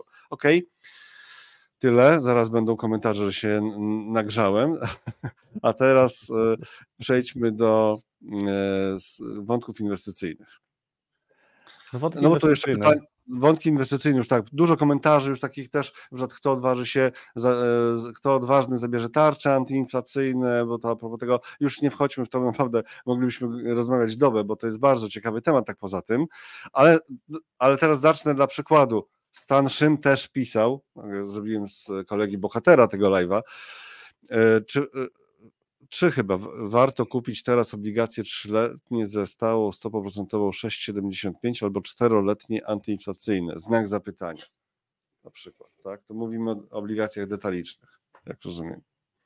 No tak, znaczy to jest pytanie, jakie będzie, znaczy czy się opłaca. No pytanie oczywiście, jakie, jak będą wyglądały stopy procentowe w perspektywie następnych dwóch, trzech, czterech lat i co się będzie działo z inflacją zakładając, że mimo wszystko inflacja będzie spadała, to nawet te czteroletnie obligacje, które y, kupimy tam pierwszy rok, mamy stałe, stałe oprocentowanie e, i następna inflacja plus jakaś tam marża, no to y, prawdopodobnie scenariuszu, w którym inflacja spada, to my będziemy pokonywali w kolejnych latach inflację przynajmniej o tą marżę, znaczy średnioroczną inflację pokonamy o tą marżę. Natomiast y, tutaj jest ryzyko oczywiście, że inflacja może fluktuować i te stopy zwrotu będą też się zmieniały, jeżeli chodzi o czteroletnie obligacje. Pytanie, czy się opłaca? No, y, jeżeli pokonamy inflację w obu przypadkach, to raczej według mnie nieznacznie. To znaczy, trzyletnie obligacje pewnie pokonamy z 6,75%, tak, ale stała procentowa trzyletnia. Y, nie, nie analizowałem tych obligacji trzy, y, takich trzyletnich, które mają 6,75. Wydaje mi się, że no może tak. Natomiast mhm. czteroletnie na antyinflacyjne to mówię, jeżeli inflacja by spadała w miarę liniowo, to, to jest to niezły zakup. Natomiast jeżeli inflacja nie będzie spadała, no to wtedy to już jest bardziej złożona kwestia, bo trzeba policzyć, przewidzieć te okresy, kiedy, y, kiedy inflacja się zmieni, tak, na przykład wrośnie, kiedy my będziemy mieli ustalany ten kupon w przypadku takich inflacji. E, natomiast to w ogóle, y, patrząc tak inwestycyjnie, to najwa najważniejsza rzecz, na którą tylko krótko powiem, to jest taka, że e, to, co robi w tej chwili i rząd, i e, NBP, to jest wybór. Znaczy, wybierają wzrost gospodarczy, akceptując, że inflacja będzie wyższa. Jak wysoka? Odwołałbym się do Turcji i to nie ten wariant turecki, tak ostatnie lata 100% e, inflacji, bo tam zostały wykonane decyzje, podjęte decyzje, które były absurdalne. Stop, trzy kropki, trzy kropki, przepraszam, bo jeszcze wrzuciłem, bo faktycznie my o obligacjach skarbowych mówimy bardzo rzadko. Na kupfundusz.pl jest taki live o obligacjach skarbowych, ale mówimy bardzo rzadko. To ja tutaj wrzuciłem obligacje trzyletnie e, stałoprocentowe, 6,85, tak? To nawet. No, e, jeżeli kupię taką obligację, to za, za 3 lata będę miał każdego roku dostaję te odsetki w wysokości 6,85%, tak? No to proste. Więc e, mhm. tutaj nie, nie, jeżeli państwo polskie nie zbankrutuje w tym czasie, a to jest bardzo mało prawdopodobny scenariusz, no to będę miał 6,85 e, każdego roku. Czyli średniorocznie mhm. przez 3 lata 6,85 będę miał taką stopę zwrotu z tej inwestycji. No i już. No i to jest cała filozofia. Natomiast e, wracając do tego, co mówiłem na temat tak. inflacji w Polsce, to w, w, w Turcji przez znaczną część poprzedniej dekady, tam do 2018 roku, inflacja oscylowała pomiędzy 7 11%. Znaczy to oficjalnie podawana, ale myślę, że to rzeczywiście taka inflacja była. I Polsce grozi to, że być może nie 7-11% będzie oscylacja inflacji w najbliższych latach, tylko że będzie powiedzmy na 5 10%, tak? Przejściowo ta powyżej 10%, ale potem ta inflacja może się właśnie y, zakotwiczyć w takim przedziale między powiedzmy 6, 9%, 10%, w zależności od tego, co się będzie działo na świecie. I to jest wyzwanie. Bo jeżeli y, i y, Rada Polityki Pieniężnej, i rząd będą wspierały wzrost gospodarczy, bo obecna reakcja NBP, RPP ewidentnie wskazuje na to, że oni chcą wyprzedzić pewne rzeczy, które jeszcze się nie wydarzyły w gospodarce. To znaczy, dopiero potwierdzenie tego, że faktycznie ta dezinflacja jest silna, byłoby wskazaniem, że można obniżać stopy, i na to czeka i Europejski Bank Centralny, i Fed. I w zasadzie nie ma jeszcze banków, które y, przy inflacji, która nie zbliżyła się do poziomu y, y, stóp procentowych, decydują się na obniżkę stóp procentowych. To, to nie ma, nie ma na świecie takich, takich E, banków centralnych. Więc to jest postawienie na wzrost gospodarczy. To ma swoje konsekwencje inwestycyjne takie, że dla obligacji, zwłaszcza o stałym procentowaniu długoterminowych, to ja tam wielkich e, korzyści z takiej inwestycji nie widzę. Znaczy pewnie nie stracimy, natomiast e, rentowności tam 5,30, tak, 5,50, 5,60, no, przy których można było kupować te obligacje, teraz jest chyba 5,60, to nie jest, to nie jest coś, co w moim scenariuszu jest bardzo atrakcyjne. Znacznie lepiej będą wyglądały obligacje WZ i to za chwilę mogę powiedzieć. O właśnie, tutaj jest też pytanie, teraz fundusze obligacji, obligacyjne krótkoterminowe na topie, bardzo ciekawa była reakcja rynku, bo to, po tej obniżce stóp procentowych to e, też obligacje WZ się osłabiły, natomiast to jest sprzeczne jakby z teorią finansów. Nie jakby tylko z teorią finansów jest to sprzeczne. Dlaczego? Bo e, na przykład w przypadku obligacji tam 11-30 na przykład, czyli listopadowa e, wykupywana w, e, w 30 roku, to 25 listopada zostaną zmienione e, kupony, czyli warunki oprocentowania. I będzie to WIBOR plus y, marża, która wynosi w tej chwili zero. Tak? Na razie wynosi zero i tu się pewnie nic nie zmieni. E, e, znaczy w przypadku tej obligacji już się nic nie zmieni. Czyli będę miał poziom WIBORu, który w tej chwili jest tam 5,80. Ale przez te dwa miesiące, dwa i pół miesiąca, ja będę miał jeszcze oprocentowanie prawie 7%, 6,95. Więc przez te dwa miesiące ta obligacja powinna raczej podrożeć, w związku z tym, że nie będę miał alternatywy, znaczy lepiej nie zainwestuję pieniędzy, bo WIBOR jest tym odniesieniem dla rynku pieniężnego e, i te obligacje powinny reagować w ten sam sposób, że w momencie, kiedy już nie mam na rynku możliwości zainwestowania po tak korzystnych stawkach, to ta, cena tej obligacji powinna odrobinę wzrosnąć. Ona trochę spadła, ale to wynik szoku według mnie. I w perspektywie następnych e, e, kwartałów czy lat nawet, ja zakładam, że te obligacje będą przynosiły dochód, to znaczy będzie to powiedzmy najbliższy, najbliższe ustalenie e, poziomu kuponu będzie, nie wiem, 5,90 może, tak, trochę tam pewnie odreaguje ten WIBOR, na tym poziomie możemy e, w listopadzie się znaleźć, oczywiście nie wiadomo jeszcze, co zrobi RPP w październiku i co zrobi w listopadzie, bo na początku października, listopada jeszcze kolejne posiedzenia będą, więc nie wiemy jeszcze dokładnie, jak to będzie wyglądało, ale w związku z tym, że jeżeli e, RPP zdecyduje się na obniżki stóp procentowych, to automatycznie na rynku międzybankowym obniżą się poziomy oprocentowania, to zareagują również y, obligacje te krótkoterminowe. Nie ma możliwości, żeby można dostać wyższą stopę zwrotu, tak? Znaczy to rynki będą zmierzały do tego, żeby e, to zostało wyrównane. Ponieważ RPP wykonuje obniżki stóp procentowych, zanim inflacja zeszła do poziomu stóp procentowych, to prawdopodobnie w najbliższych kwartałach będzie się utrzymywała taka tendencja, że te obligacje WZ czyli o zmiennym procentowaniu, nie dadzą stopy wzrostu wyższej niż e, inflacja w Polsce. To jest jeden wniosek, który e, bym przyjął z tego, co robi RPP w tej chwili, że tak prawdopodobnie będzie. Czyli e, obligacje krótkoterminowe nie będą złą inwestycją, natomiast raczej nawet bez podatku belki nie wygrają konkurencji z inflacją.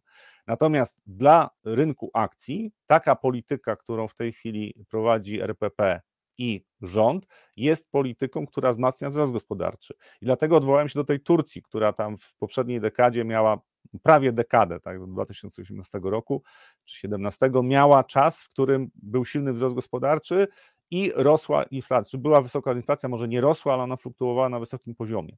Polska ma trochę inną strukturę gospodarki, znaczy ma inną strukturę gospodarki, więc pytanie, czy powtórzymy ten scenariusz, jest pytaniem na które trudno jednoznacznie odpowiedzieć, zwłaszcza, że mamy też wybory parlamentarne, może się zmienić ekipa rządząca, nie wiem, czy się zmieni, bo myślę, że nikt tego nie wie. E, natomiast e, e, w Polsce bardzo trudno będzie ten impuls fiskalny wygasić w najbliższych latach, więc można zakładać, że my z inflacją będziemy się borykali trochę dłużej, ale za to będziemy mieli prawdopodobnie wyższy wzrost gospodarczy mhm. niż na przykład kraje strefy euro. To samo pytanie, jeszcze podsumowując. Y, panie Rafale, co teraz z funduszami obligacji krótkoterminowych? Już tak. Znaczy ja, ja zakładam, że jak trochę, jak trochę rynki ochłoną, to te obligacje WZ, zwłaszcza listopadowe, ale te styczniowe też, bo to są dwie serie, tak? Jedna jest listopadowa, druga jest styczniowa e, i e, obie te obligacje według mnie powinny lekko zyskać. To nie będą duże ruchy, ale powinny w najbliższym czasie lekko zyskać, właśnie dlatego, że e, nie będzie alternatywy, żeby zainwestować pieniądze nawet na te krótkie okresy, te 2,5 miesiąca i 4,5 miesiąca, żeby zainwestować lepiej niż płacą obligacje WZ. To jest matematyka finansowa. Jeżeli nie będzie zewnętrznych czynników, to tak powinno się wydarzyć w najbliższym czasie. Dziesięciolatki, Michał pisze, nie ruszyły ani w górę, ani w dół. O Lekko ruszyły rentowności w górę. Świat. Tam było 15 punktów bazowych mniej więcej tego ruchów. Natomiast to, no, to, to są niewielkie to, ruchy. Zło... Ale to właśnie, niewielkie ruchy. No i o czym to świadczy? Tutaj jest dziesięciolatka za ostatni rok. Znaczy, bo to rynki od pewnego czasu już dyskontowały to, że w E, po pierwsze, na rentowności polskich obligacji bardzo mocno wpływa to, co się dzieje na świecie, czyli risk-on. Też bardzo mocno wpływa jako odniesienie to, co y, Stany Zjednoczone, jaki jest poziom rentowności tamtych obligacji. E, I do lipca no w zasadzie to my mieliśmy bardzo komfortową sytuację, jeżeli chodzi o rynek długu skarbowego, bo cały czas popyt na obligacje z rynków wschodzących był dość wysoki. Znaczy to, to cały czas było widać, że y, na świecie kupują e, obligacje z wysokimi kuponami nominalnymi. Od lipca trochę się pogorszył sentyment, natomiast tutaj początek, e, końcówka sierpnia, początek września to było jeszcze dość spokojnie, to znaczy e, inwestorzy zakładali, że w, na świecie jakby gwałtowny wzrost inflacji nie jest e, prawdopodobny, banki centralne i europejski, i amerykański raczej są blisko zakończenia cyklu podwyżek, więc tutaj na rentowności też nie powinno to mocno negatywnie wpływać. Natomiast polski rynek obligacji no, y, zdyskontował według mnie już y, y, te obniżki stóp procentowych, które były dyskontowane, powiedzmy te przynajmniej 2,5 obniżki po 25 punktów bazowych w ciągu pół roku, przed posiedzeniem Rady. To było dyskontowane przez rynek tak mniej więcej, tak, patrząc na WIBOR chociażby, no to to było w miarę, y, rynek spodziewał się tego, że te obniżki mogą być, tak, dwie obniżki i jeszcze tak pół, to, to już bardziej jak patrzymy na frasy, to był taki poziom, który był przewidywany. Natomiast to, co się wydarzyło, no rynek tego się nie spodziewał i teraz dołożył jeszcze przynajmniej półtorej obniżki po 25 punktów bazowych. Ale ja spodziewam się, że w pewnym momencie, w związku z tym, że inflacja w Polsce e, przyszłym roku zwłaszcza nie będzie spadała. To znaczy, tu będą warunki, które będą bardzo mocno trzymały inflację w Polsce powyżej 6-7%. To rynek zacznie przeszacowywać, jakie jest prawdopodobieństwo tego, że w perspektywie następ, następnych trzech lat na przykład ta inflacja faktycznie spadnie poniżej 5%. Bo teraz na przykład y, y, ekonomiści PKO zakładają, że tutaj inflacja w Polsce to w ogóle poniżej 5%, to dość szybko się znajdzie.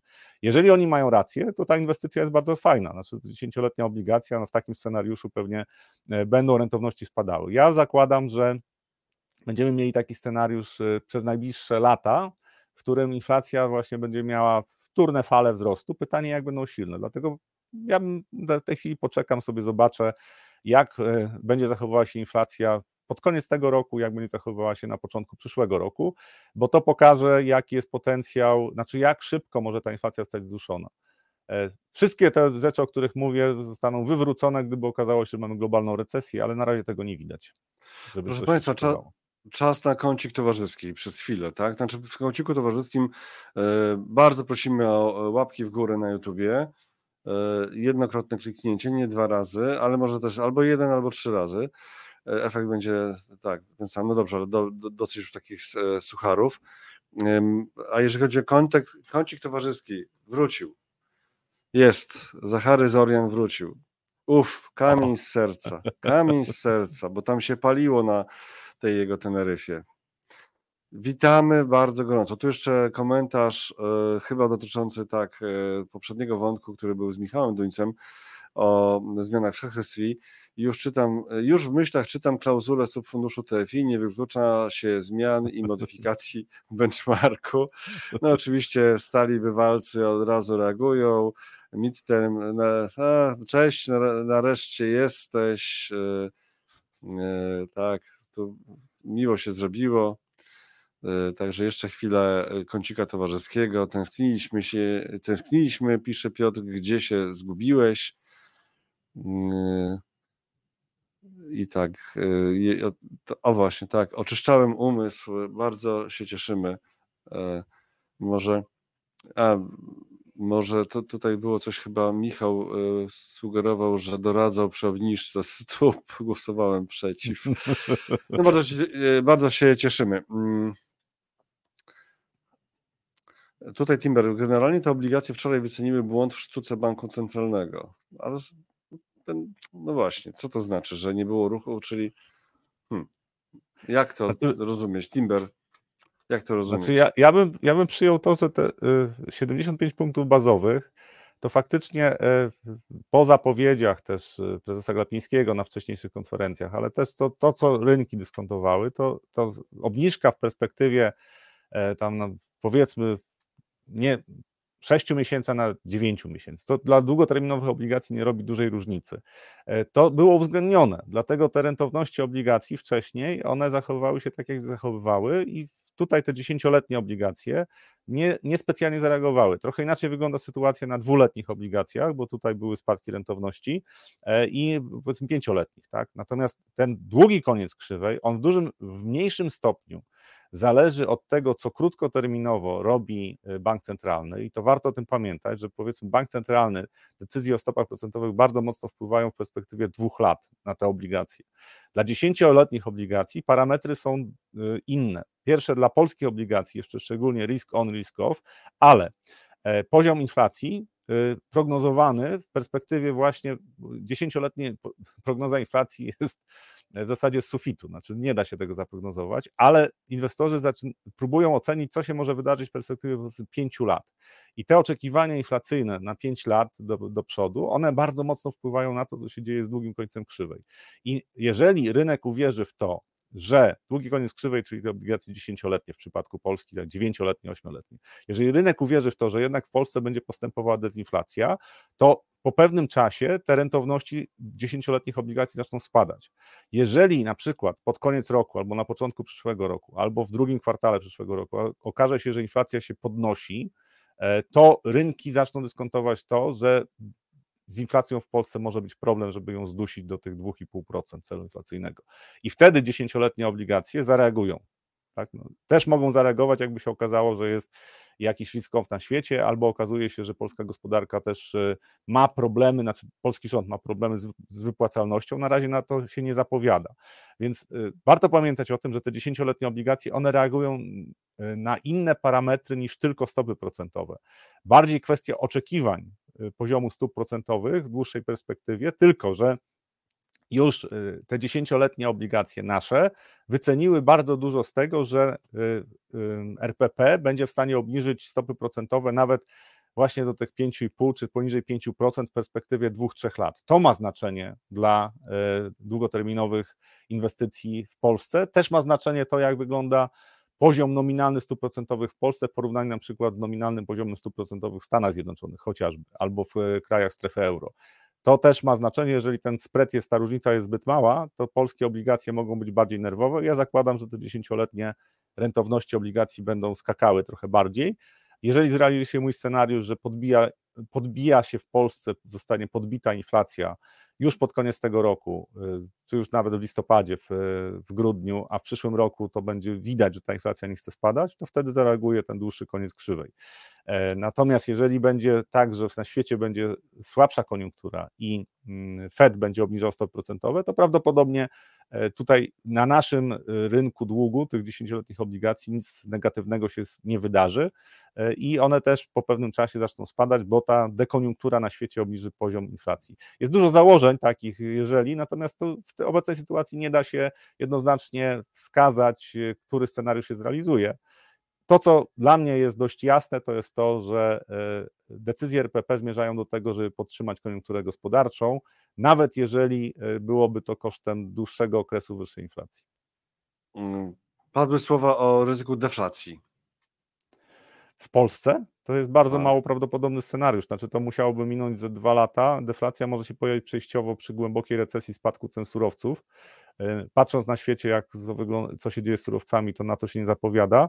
I deflacja mogłaby się pojawić w momencie, kiedy będzie konieczne zaciskanie pasa, na przykład e, e, fiskalnego, czyli krótko mówiąc, nie będziemy mogli mieć deficytu, chociażby dlatego, że osiągniemy poziom 60% do PKB, no ale tutaj PiS pokazał, że można to obejść, wypychając część zadłużenia poza finanse publiczne, tak, i tam te 300 kilkadziesiąt miliardów nie jest uwzględniane w tym poziomie E, zadłużenia e, do e, konstytucyjnego, znaczy to, to jak w konstytucji to, to jest zapisane.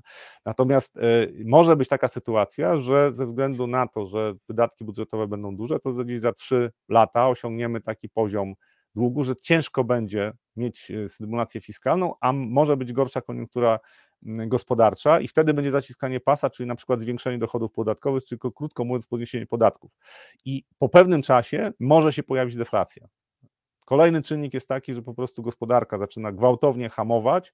E, wyjeżdżają z Polski wszyscy Ukraińcy, plus tam, nie wiem, Białorusini i ci wszyscy, którzy obcokrajowcy, co u nas pracują, i za, za, załamuje się koniunktura gospodarcza. To jest coś, co krótkoterminowo podbija ceny, ale w dłuższej, w dłuższej perspektywie może być czynnikiem deflacyjnym.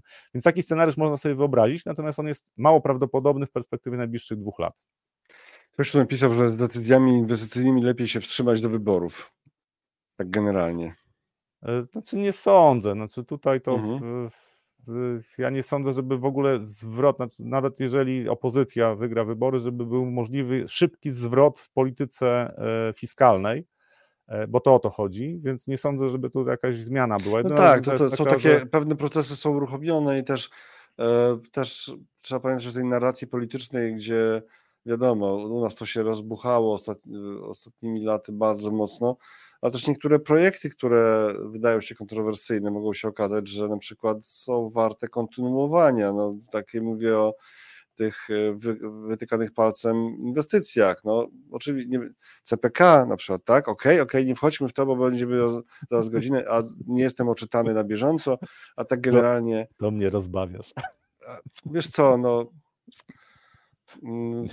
znaczy nie, nie przy takich założeniach, przy jakich było tworzone. I nie. E, nie znaczy, się no, zostawmy to. Chodzi mi o to, że to nie jest tak, że e, ta nawa, nawa, nawalanka polityczna musi się przełożyć nagle na kompletną zmianę e, jakąś, tak? Że nagle rzeczywiście tniemy deficyty, nowelizujemy budżet pierwszego dnia po zmianie na przykład koalicji rządowej i restrykcyjnie. No wiesz, no to, to, to,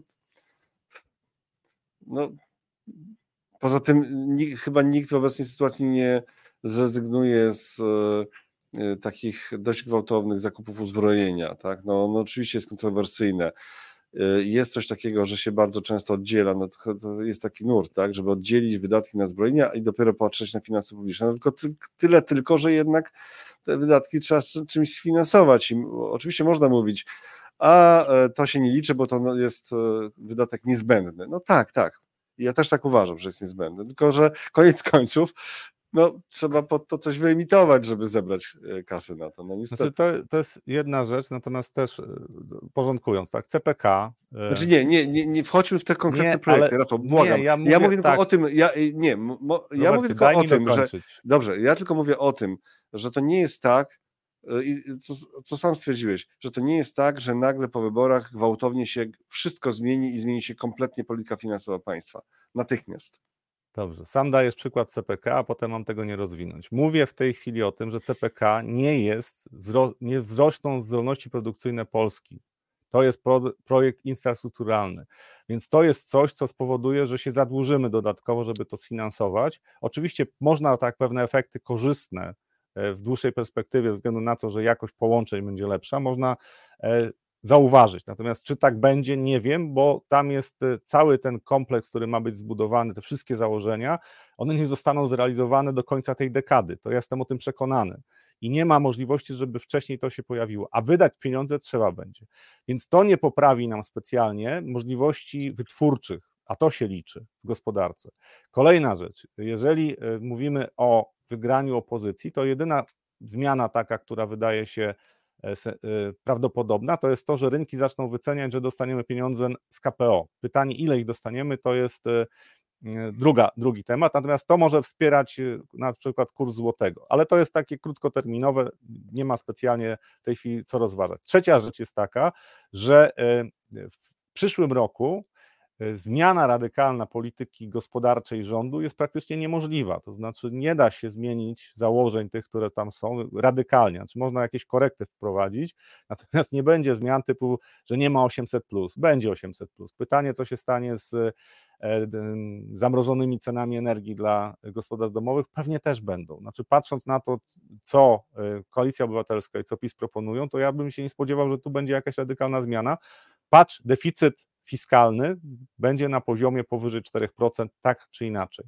Więc nie ma aż takich szoków w e, gospodarce, które by powodowały, że jak wygra jedna opcja czy druga, to trzeba zmienić decyzję inwestycyjną. Z tej perspektywy wydaje mi się, że specjalnie to e, w perspektywie tych następnych powiedzmy 15 miesięcy, tak, 16 miesięcy nie ma aż takiego znaczenia. W dłuższej perspektywie tak, bo to jest kwestia tego, co będzie priorytetem dla rządu, który w przyszłym roku będzie zmieniał pewne założenia, jeżeli chodzi o to, na czym oprzeć chociażby wzrost gospodarczy w Polsce. I to będzie miało znaczenie, ale w trochę dłuższej perspektywie niż najbliższego roku. Rynki, inwestorzy globalni tak naprawdę nie zajmują się specjalnie tym, co ma się wydarzyć za pół roku. Rok to już jest bardzo długa perspektywa. Oczywiście wszyscy mówią, że inwestują długoterminowo, natomiast z punktu widzenia decyzji inwestycyjnych patrzą w perspektywie pół roku, kilku miesięcy do roku.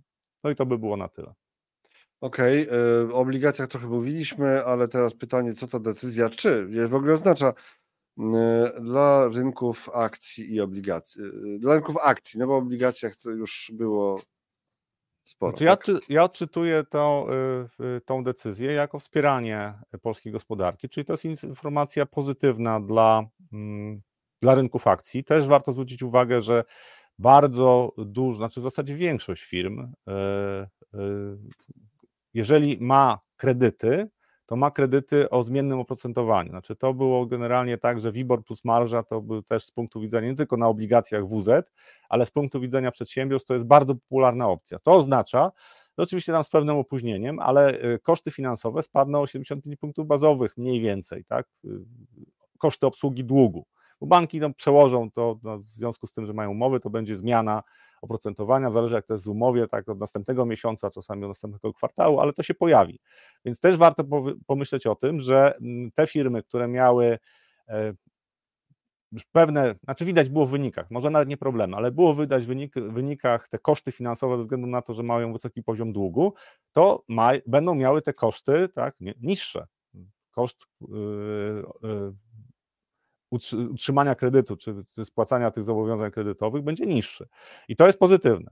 Drugie jest to, że y, przy stymulacji fiskalnej i równocześnie dość łagodnej polityce monetarnej, ja nie twierdzę, że to jest ekstremalnie łagodna polityka monetarna, ale jest dość łagodna polityka monetarna, to jest wsparcie w ogóle dla koniunktury gospodarczej. Czyli patrząc na to, co e, się będzie działo w najbliższym czasie z polską gospodarką, to to zakładam, że nawet pomimo tego, że pieniędzy unijnych będzie mniej, bo też jesteśmy pomiędzy perspektywami unijnymi w przyszłym roku i tam tych pieniędzy będzie mniej, czyli ta gospodarka powiedzmy 1% wzrostu, 1,5% to według mnie będzie sukces, ale to już jest nie, nie.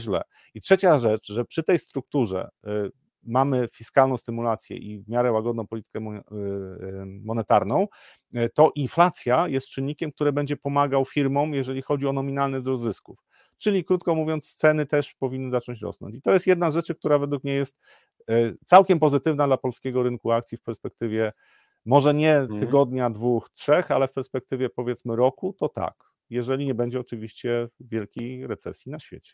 Albo wielki bez. Tu jest WIG za jeden rok, y, gdzie widać ostatnią korektę. No i, no teraz właśnie. właśnie od pewnego czasu psuł się sentyment na naszym rynku. E, tutaj też e, e, ze względu że ja, na to, że ja na swoim funduszu Rafał Bogusławski inwestuję w tym portfelu takim, mhm. dokupiłem Quercusa agresywnego, to że kupowałem to po roku hossy, no ale Quercus agresywny obniżył limit wpłat do 1000 zł, wcześniej było 20 tysięcy, więc chciałem uzupełnić portfel właśnie polskimi akcjami, między innymi dlatego, o czym w tej chwili mówię, znaczy spodziewałem się tego, że będzie e, e, łagodna polityka e, fiskalna, czyli stymulacja gospodarki mm. i Rada Polityki Pieniężnej nie będzie jastrzębia, czyli nie będzie czekała na to, że będą realne dodatnie stopy procentowe. A w, patrząc na polską giełdę, to tych spółek, które mają dobre perspektywy, jest co najmniej 40. Co najmniej. Prawdopodobnie jest ich około 60, e, więc pozostawiam zarządzającemu już wybieranie które, takich które, które, które, które, nie, żartuję, żartuję, nie będzie o tym, nie, nie będzie o tym. E, Okej, okay, no to mamy to i to akurat jest taka pozytywna dla inwestorów, być może, pozytywny dla inwestorów, być może scenariusz, być może, no bo e, też masa pytań o to, co z Chinami, tak, czy tam będzie jednak, czy oni tymi z kolejnymi działaniami ożywią gospodarkę, co ze, z koniunkturą w Stanach i tak dalej. Y, a tutaj, jeżeli chodzi o warszawską giełdę, no to jest, są jednak niestety, oczywiście nie wśród tych małych spółek, tego masy tych małych spółek, ale są takie przygody związane z tym, jak państwo wpływa na sytuację na dużych spółkach, w których ma swoje udziały, czyli energetyka. To się już wydarzyło oczywiście wcześniej, ale nie było okazji, żeby o tym porozmawiać. Czyli no, taka rzeź na energetyce na spółkach po tym, no jak tak, się no. perturbacje, możliwe perturbacje z NABE e, tak, pojawiły, bo jak to w końcu z tym NABE? Będzie, nie będzie? To jest, znaczy, to jest oczytane dokładnie z tym NABE. Bo to, znaczy, pomysł... czyli, czyli, czyli wyjmowanie spółek węglowych, kopalń ze spółek energetycznych, żeby im ulżyć na, tym, na tej wizji spółki energetyczne zyskały, tak, no bo nie będą miały już ciężaru, coś tam, coś tam z wozu, koniem lżej, a teraz w drugą stronę, tak? A teraz drugą stronę. NABE no to Narodowa Agencja Bezpieczeństwa Energetycznego, tak? To miało to coś takiego powstać. I założenie było takie, że spółki energetyczne będą mogły, prze, znaczy przekażą w zasadzie, bo te e, e, część związana z wydobyciem węgla jest mało rentowna, że przekażą to no, pytanie na, w jaki sposób, ale generalnie pozbędą się tego balastu. Oczywiście ta Narodowa Agencja Bezpieczeństwa Energetycznego to będzie funkcjonowała tak, że tam będzie odpowiednio dużo dyrektorów, którzy będą tym zarządzać, a my to sfinansujemy podatkami, czyli my, czyli tak, ludzie mieszkający w Polsce, płatnicy podatków. E, ale rynki grały, że coś takiego zostanie już uchwalone e, na ostatnim posiedzeniu Sejmu tej kadencji. Okazało się, że to nie zostało uchwalone. I jak to dotarło do rynków, to te spółki energetyczne potraciły po kilkanaście procent w ciągu dwóch, trzech dni. E, bo e, pytanie, czy w ogóle taka e, Narodowa Agencja Bezpieczeństwa Energetycznego zostanie powołana, bo pytanie, kto będzie miał większość parlamentarną, to stworzy rząd. Czy będzie zainteresowany stworzeniem czegoś takiego? E, I to jest jedna z rzeczy, która też bardzo mocno wpływa, czyli te ryzyka polityczne. To na każdym kroku praktycznie mamy, e, no, nie na każdym kroku, ale nie ma kwartału, w którym coś by się nie wydarzyło, nie pojawiły się jakieś informacje, które uderzają w polską giełdę, znaczy spółki notowane na naszej giełdzie. E, na początku kadencji, znaczy przejęciu władzy przez PiS, tak mieliśmy podatek bankowy, tam banki zostały bardzo mocno ukarane. Potem mieliśmy kolejne pomysły, które dotyczyły tam też wakacji kredytowych, ale zostawmy na razie ostatnie, ostatnie wydarzenia, które miały znaczenie dla naszego rynku, no to przede wszystkim to, że NABE nie powstanie y, na razie, bo nie ma takiej ustawy, y, a zaraz potem poszła decyzja RPP, która uderzyła w banki. I to jest też, jeżeli patrzymy na WIG20, y, no to tam w WIG-20 jest PG tak, i Tauron, nie, Tauron już nie jest. Y, PGE jest y, y, w WIG-20, ale jak patrzymy na WIG, no to generalnie te spółki energetyczne też miały pewien wpływ na osłabienie indeksu, natomiast jeżeli popatrzymy na mm, e, e, banki, no to ewidentnie to i WIG-20 i, i WIG tutaj ucierpiały w ostatnim czasie. I to są takie rzeczy, które sprawiają, że polska giełda krótkoterminowo jest mało przewidywalna, bo niestety takie decyzje polityczne czy decydentów, tak, bo tutaj mon, polityka mhm. monetarna to nie polityczna decyzja, tylko są osoby, które decydują o tej polityce, ale to wpływa, że no, można się spodziewać wielu niespodzianek. Ja zakładam na razie. Spodziewać że, się niespodzianek to trochę taki jak symoron, tak? No ale no, rozumiem o co ci chodzi. Tak, tak. Znaczy zaskoczę. Trzeba się liczyć. Tak, że zostaniemy zaskoczeni. Trzeba się liczyć. Tym, natomiast zwrócił uwagę, bo tu pokazujesz WIK energia, energia tak? No, tak, za, za jeden rok. Indeks. Mhm że my wróciliśmy do takiej, e, jak poprowadzić od marca, kwiecień, maj, to ten, ten, ten e, wyceny tych spółek lekko rosły, no i my wróciliśmy do tego takiego trendu wzrostowego, wróciliśmy do obszarów, nawet jesteśmy wyżej niż byliśmy w maju, w czerwcu. E, więc zakładam, że inwestorzy do końca nie stracili nadziei, że jednak NABE powstanie. Natomiast jak faktycznie będą zachowywały się spółki energetyczne, no to jest kwestia tego też, co zrobi URE. To jest kolejna rzecz, o której bym wspomniał, jeżeli mówimy o polskiej gospodarce, że poziom monopolizacji rośnie i monopole rządowe albo obszary, w których spółki kontrolowane przez Skarb Państwa mają wpływ na to, co się dzieje z cenami, rośnie. Energetyka to jest oligopol. W większości to są spółki kontrolowane przez e, Skarb Państwa i tutaj też takie spółki nie mają presji na to, żeby zwiększać efektywność swojego działania. Wprost przeciwnie, im wyższe koszty, tym lepiej. Warto o tym pamiętać. Podobnie z Orlenem. Tak? To, to, co się wydarzyło w ostatnim czasie z cenami paliw, co się będzie działo za chwilę, to pokazuje, że tam ceny są ustalane sztucznie, I e, e, ja szacowałem, że w przypadku Orlenu marża hurtowa jest zawyżona około 60 do 80 groszy, marża na stacjach benzynowych o złoty do złoty 20. e, co też podbija inflację i też ma wpływ na to, co się To w już- gospodarce. Podobnie jest ze spółkami energetycznymi, bo to też e, nieefektywność tych firm sprawia, że my mamy mm, wysokie koszty energii. I y, teraz to, co zrobił rząd, rozmontował rynek hurtowy, to znaczy tak, tak naprawdę rynek hurtowy nie ma takiego znaczenia, jakie powinien mieć e, dla mm, e, cen energii w naszej gospodarce, to będzie oddziaływało na naszą gospodarkę w perspektywie następnych lat. Według mnie będzie to proinflacyjne, natomiast to- Okej. to są moje założenia. Okej, ale tu rozmawiamy o tym, co obniżka oznacza dla rynków akcji i obligacji, więc ten temat chyba już wyeksploatowaliśmy. Yy, To teraz yy, było też o tym uroku i o tej energetyce. Mm, Kusi mnie teraz, ale to zostawię sobie taki coś, smaczek jeszcze na koniec. Yy, Kogo może zainspirować taki spektakularny ruch yy, w Polsce ze stopami? Yy, Gdzie ta inspiracja być może się odzywa? Może to jest nadinterpretacja, ale to będzie gdzieś tam na koniec, tak? Gdzieś tam na koniec, bo taki trochę Michałek może z tego wyjdzie.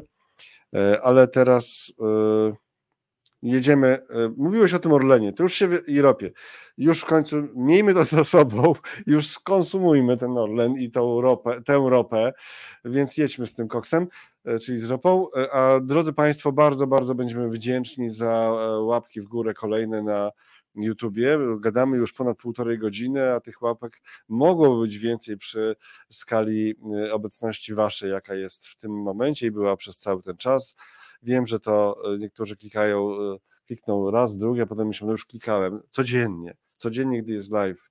Naprawdę, to jest ważne dla tego, żeby ten kanał się jakoś tam y, rozrastał. To też ma znaczenie. No to teraz y, ropa. I mamy tutaj sporo tych materiałów, więc musisz mi podpowiadać, co chcesz pokazywać, bo mamy i z e-petrola pewne dane, tak? E, o cenach. Ja bym pokazał mamy- Petrola, jeżeli chodzi o Polskę.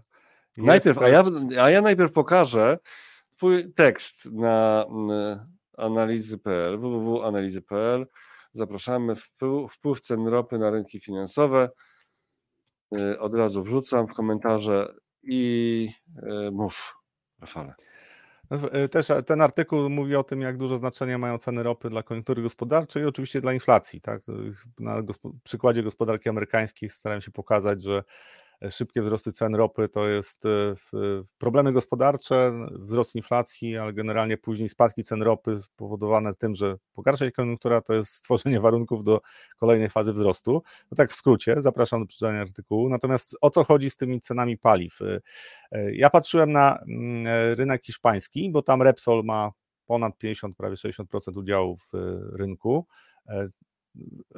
Orlen ma trochę więcej w tej chwili, tak? Ale generalnie patrzyłem, jak się zmieniają tam ceny i ceny od lipca na stacjach paliw benzyny tej L95 wzrosły mniej więcej od 11 do 13%, zależy jakie źródła się weźmie, ale mniej więcej tyle. Natomiast na naszych stacjach benzynowych te mm, e, ceny paliw, tutaj e-petrol tak podaje takie dane, no wzrosły Właśnie, tam mamy, dwa, mamy dwa, dwa petrole pod ręką. To no pytanie, tak, czy to- jeden to jest ceny hurtowe i to są ceny hurtowe za ostatni y, okres i to są te ceny hurtowe. To może o tych cenach hurtowych Mhm. powiem, bo to są ceny hurtowe. Ta zielona linia na górze to jest y, y, e, ceny y, etyliny E95, tylko w hurcie, czyli to, co y, rafinerie Orlenu sprzedają. I proszę zwrócić uwagę, że tam y, w, pod koniec sierpnia, 26 sierpnia, ta cena była powyżej 5400, tak? Nie, na- zielona linia. Bo mu nie mówimy o ropie, mówimy Mhm, o tym. tak. I tutaj, tutaj, tak? 5430. I przy wzroście na rynkach światowych cen ropy naftowej i przy wzroście kursu dolara, nie tak gwałtowny jak był w ostatnich dniach, ale był, ceny w hurcie Orlenu spadły o y, mniej więcej, y, no tutaj mamy z 5400, tak, przechodzimy na y, 5130, tak, czyli 300 zł. No to jest mniej więcej tam s- 8%, tak, jak, jak szybko liczę, około 8%. E, Przy rosnących cenach ropy naftowej i słabnącym złotym. To pytanie, i- jaki, znaczy ile Orlen zarabiał wcześniej, jaką miał marżę, jeżeli założymy, że on nadal jeszcze jest w stanie pokazywać zyski. I za chwilę, ponieważ te dane, znaczy te, y, y, te, ceny hurtowe benzyny przeniosą się na ceny detaliczne na stacjach benzynowych, to my będziemy mieli spadek cen paliw na stacjach benzynowych. Czyli jak za wrzesień GUS policzy poziom inflacji, to poziom inflacji będzie zaskakująco niski. Dzięki cudowi na Orlenie, bo tam jest cudotwórca z Pcimia, który po prostu jest w stanie zrobić. No, Rafał, takiego, Rafał, Rafał, tendencji, Rafał. tendencji. Nie, bo jeżeli, jeżeli odnosimy się na serio do tego, co było komunikowane przez ostatni rok y, z Orlenu, tak oficjalne stanowiska Orlenu, to oni nie mogli obniżyć cen, bo y, y, przy określonym poziomie kursu złotego i przy określonym poziomie, przy, spada, przy, spadają, przy umacniającym się kursie złotego i spadających cenach ropy naftowej nie mogli obniżać kursu ze względu na to, że wtedy ze stacji benzynowych zostałoby wykupione paliwo na, przez Niemców na pewno. Teraz mamy sytuację, kiedy złoty się osłabia, rośnie cena ropy naftowej i oni obniżają kurs.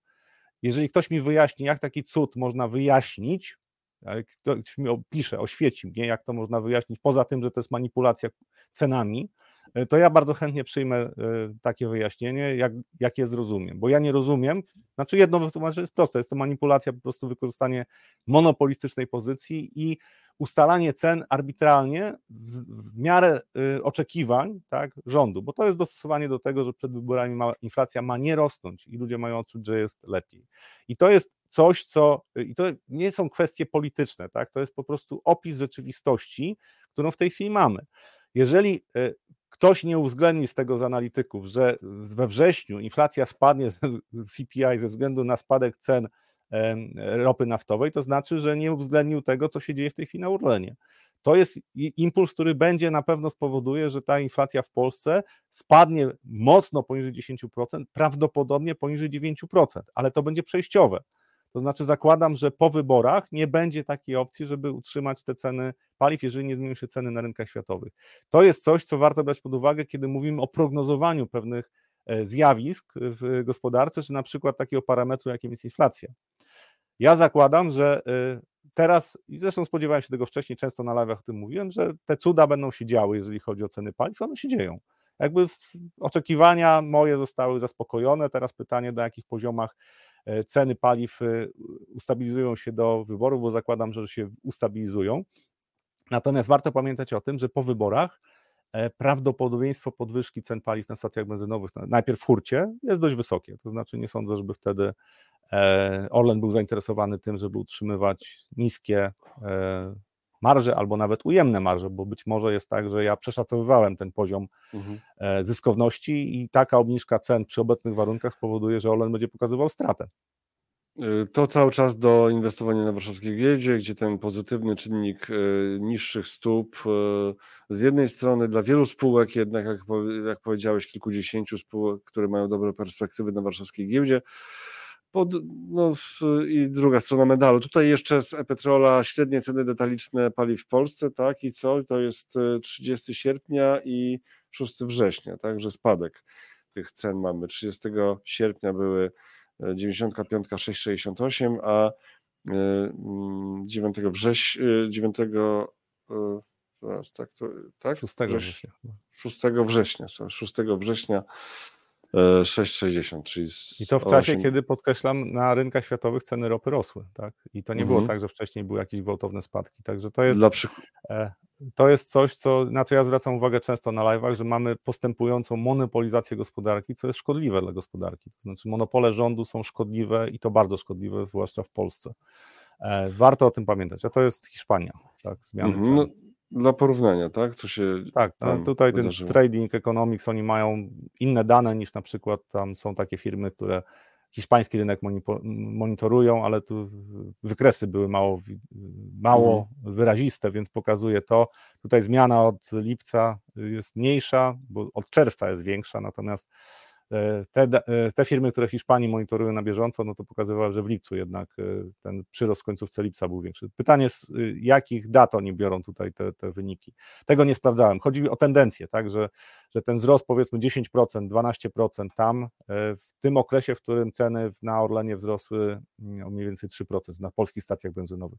To jest ta różnica, którą mamy też z dynamiką inflacji, bo w Europie w tej chwili będzie druga fala inflacji, bo zaczyna się, znaczy podbicie inflacji, może nie druga fala inflacji, ale podbicie inflacji właśnie ze względu na to, że ceny paliw wzrosły. I to warto też o tym pamiętać. To jeszcze w tym wątku ważne informacje na temat tego, co robi OPEC, tak? E, OPEC Plus i tutaj e, decyzja o tym, że do końca roku Arabia Saudyjska, e, oni dobrowolnie obniżyli wydobycie ropy o milion baryłek, swoje, i że do końca roku nie zwiększą tego, no to był impuls, który spowodował, że ta ropa Brent, tak jak najczęściej mówię o teksańskiej, mhm. ona jest parę dolarów tańsza, ale ropa Brent wyszła powyżej 10 dolarów. Pytanie, czy ten impuls będzie trwały, no to też jest pytanie o to, co tam w Chinach się wydarzy z popytem na ropę, czyli jak będzie wyglądała gospodarka. Natomiast na razie wygląda na to, że mm, działania y, krajów OPEC idą w tą stronę, żeby zarówno opa, ropa teksańska, jak i ropa Brent była powyżej 10 dolarów. To z punktu widzenia krajów OPEC to jest dość dobry poziom, e, bo e, nie muszą maksymalnie wykorzystywać mocy produkcyjnych, e, a zyski mają wyższe niż gdyby ropa była po 75 dolarów. Pułapka może się pojawić ze strony e, sektora łupkowego w Stanach Zjednoczonych, bo tam e, poziom wydobycia zaczyna rosnąć w ostatnim czasie. Pytanie, jak szybko może rosnąć i w jakim stopniu skompensuje Zakładam, że rosnący popyt na ropę naftową, bo końcówka roku to też jest taki okres, kiedy może być wzrost popytu na ropę naftową, ze względu na to, że będzie też wzrost popytu na gaz ziemny. No i pytanie, jak to bilans energetyczny będzie wyglądał, e, jeżeli chodzi o te surowce, to jest pytanie otwarte. Natomiast to, co się wydarzyło w ostatnich dniach na ropie, to przede wszystkim są konsekwencje tej decyzji. Plus jeszcze wczoraj spadek e, zapasów ropy w Stanach Zjednoczonych, miało być tam milion baryłek spadku, jest 6 milionów baryłek. Kolejne dane, które pokazują, że spadek zapasów ropy, ale nie strategicznych, tylko na rynku amerykańskim e, spadają. I to jest też jedna z rzeczy, którą warto brać pod uwagę, bo e, jeżeli ceny ropy utrzymają się dłużej, Brent w 90 dolarów, teksańska 86-87 dolarów przy tych poziomach trochę dłużej, to może się okazać, że potem już nie ma kto sprzedawać tej ropy. To znaczy rynek ropy jest dość E, przy ograniczonym wydobyciu strony Arabii Saudyjskiej jest dość napięty i jeżeli nie ma głębokiego spowolnienia koniunktury gospodarczej na świecie, to może się okazać, że siłą bezwładu ropa będzie szła dalej e, w górę, co jest niekorzystne dla wzrostu inflacji, w dłuższej perspektywie też niezbyt korzystne dla e, wzrostu gospodarki amerykańskiej i światowej.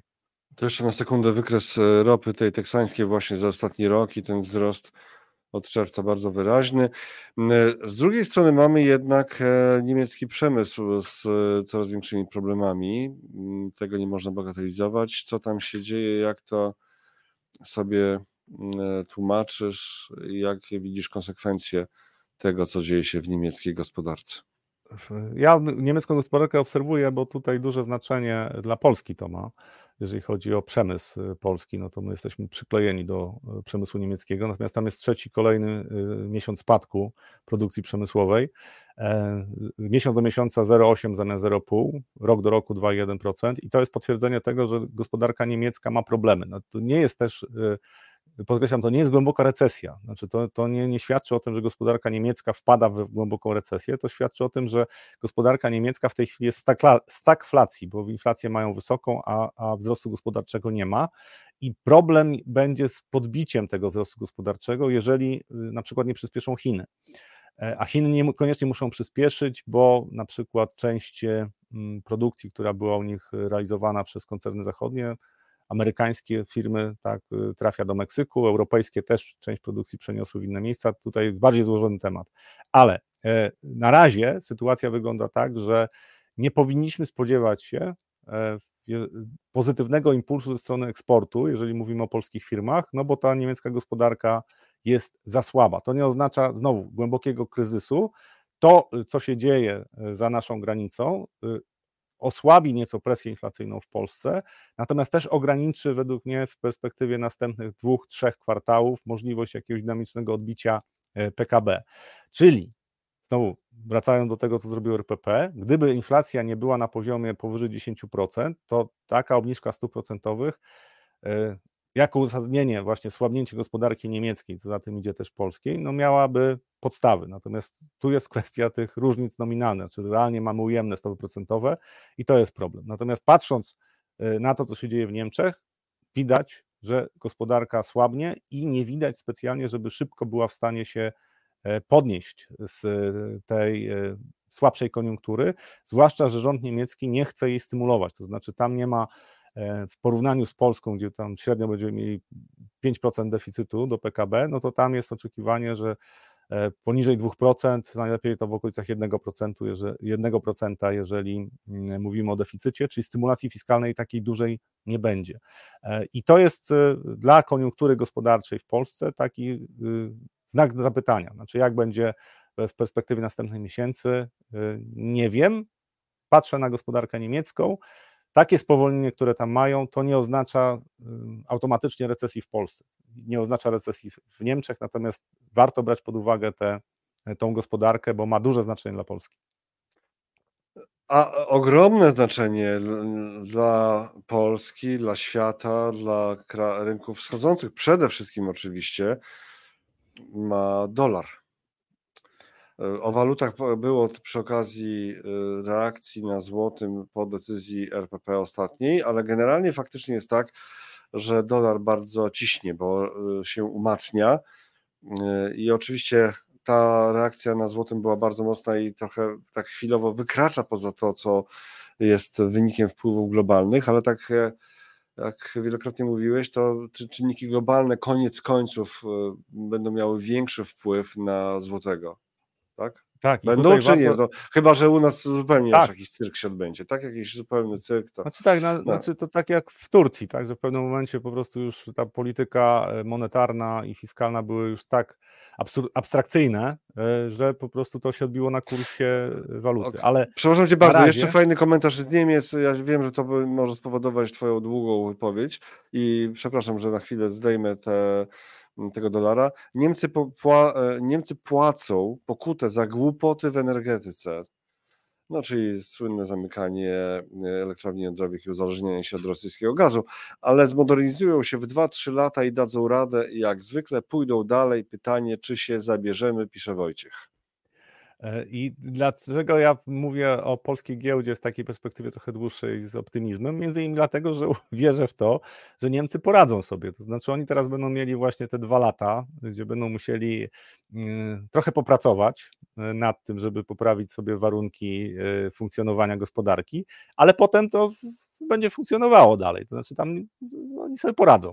I jak oni sobie będą radzili, no to polska gospodarka też będzie sobie radziła, bo to nie jest kwestia tutaj porozumień rządowych. Tak? Po prostu polskie firmy pokazały, że potrafią współpracować z niemieckimi firmami i Niemcy sobie cenią polskie firmy, bo tu są ludzie, którzy trzymają poziom jakości, e, terminy tak? I, i po prostu ta współpraca kwitnie. Znaczy, patrząc na to, jak się rozwija polski eksport za ostatnie kilkanaście lat, to ta współpraca kwitnie.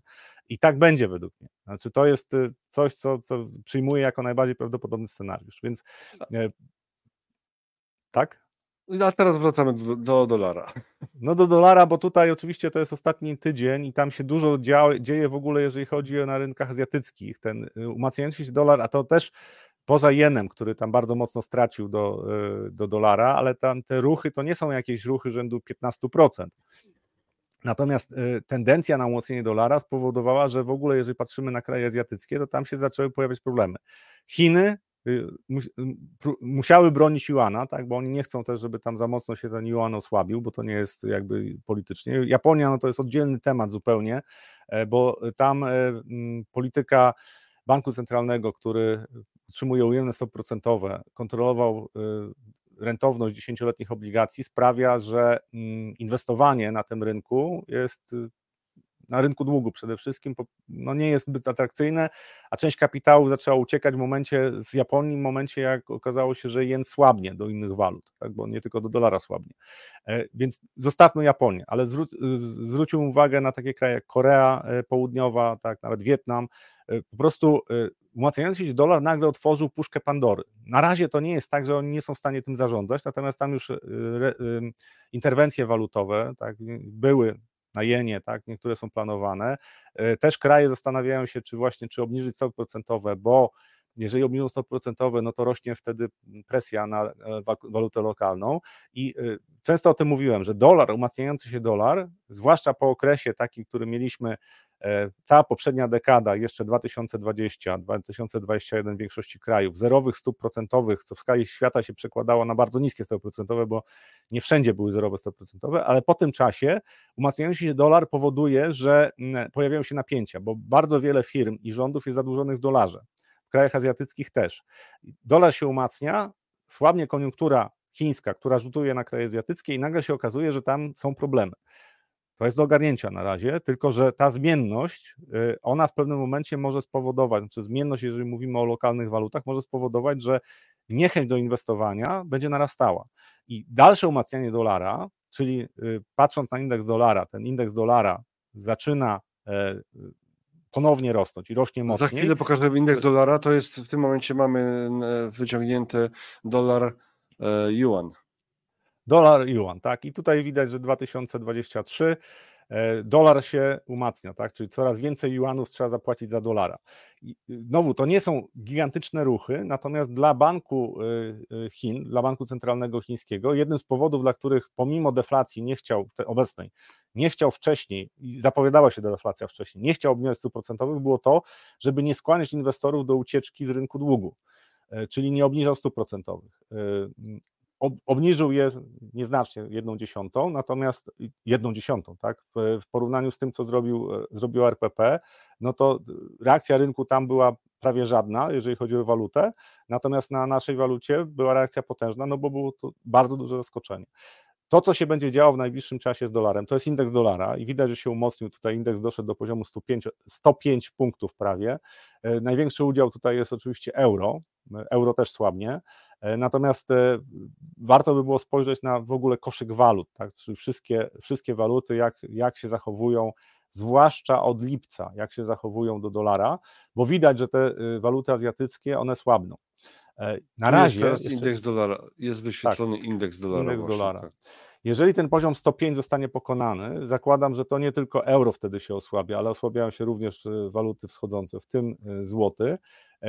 Będą pojawiały się kolejne napięcia w tych krajach, które są na przykład mocno zadłużone e, w dolarze. I to jest coś, co warto brać pod uwagę, jeżeli patrzymy w ogóle na rynek walutowy, że to jest jeden z elementów zagrożenia, które może się pojawić, e, bo e, w tych krajach może nastąpić odpływ kapitału. Właśnie ze względu na to, że inwestorzy przestraszą się, że gwałtowne umocnienie dolara spowoduje, że nie rządy, nie same rządy, ale również e, e, firmy nie będą w stanie spłacić swoich zobowiązań, bo poziom e, zadłużenia w dolarze jest wysoki, zwłaszcza rynki wschodzące mają taką przypadłość.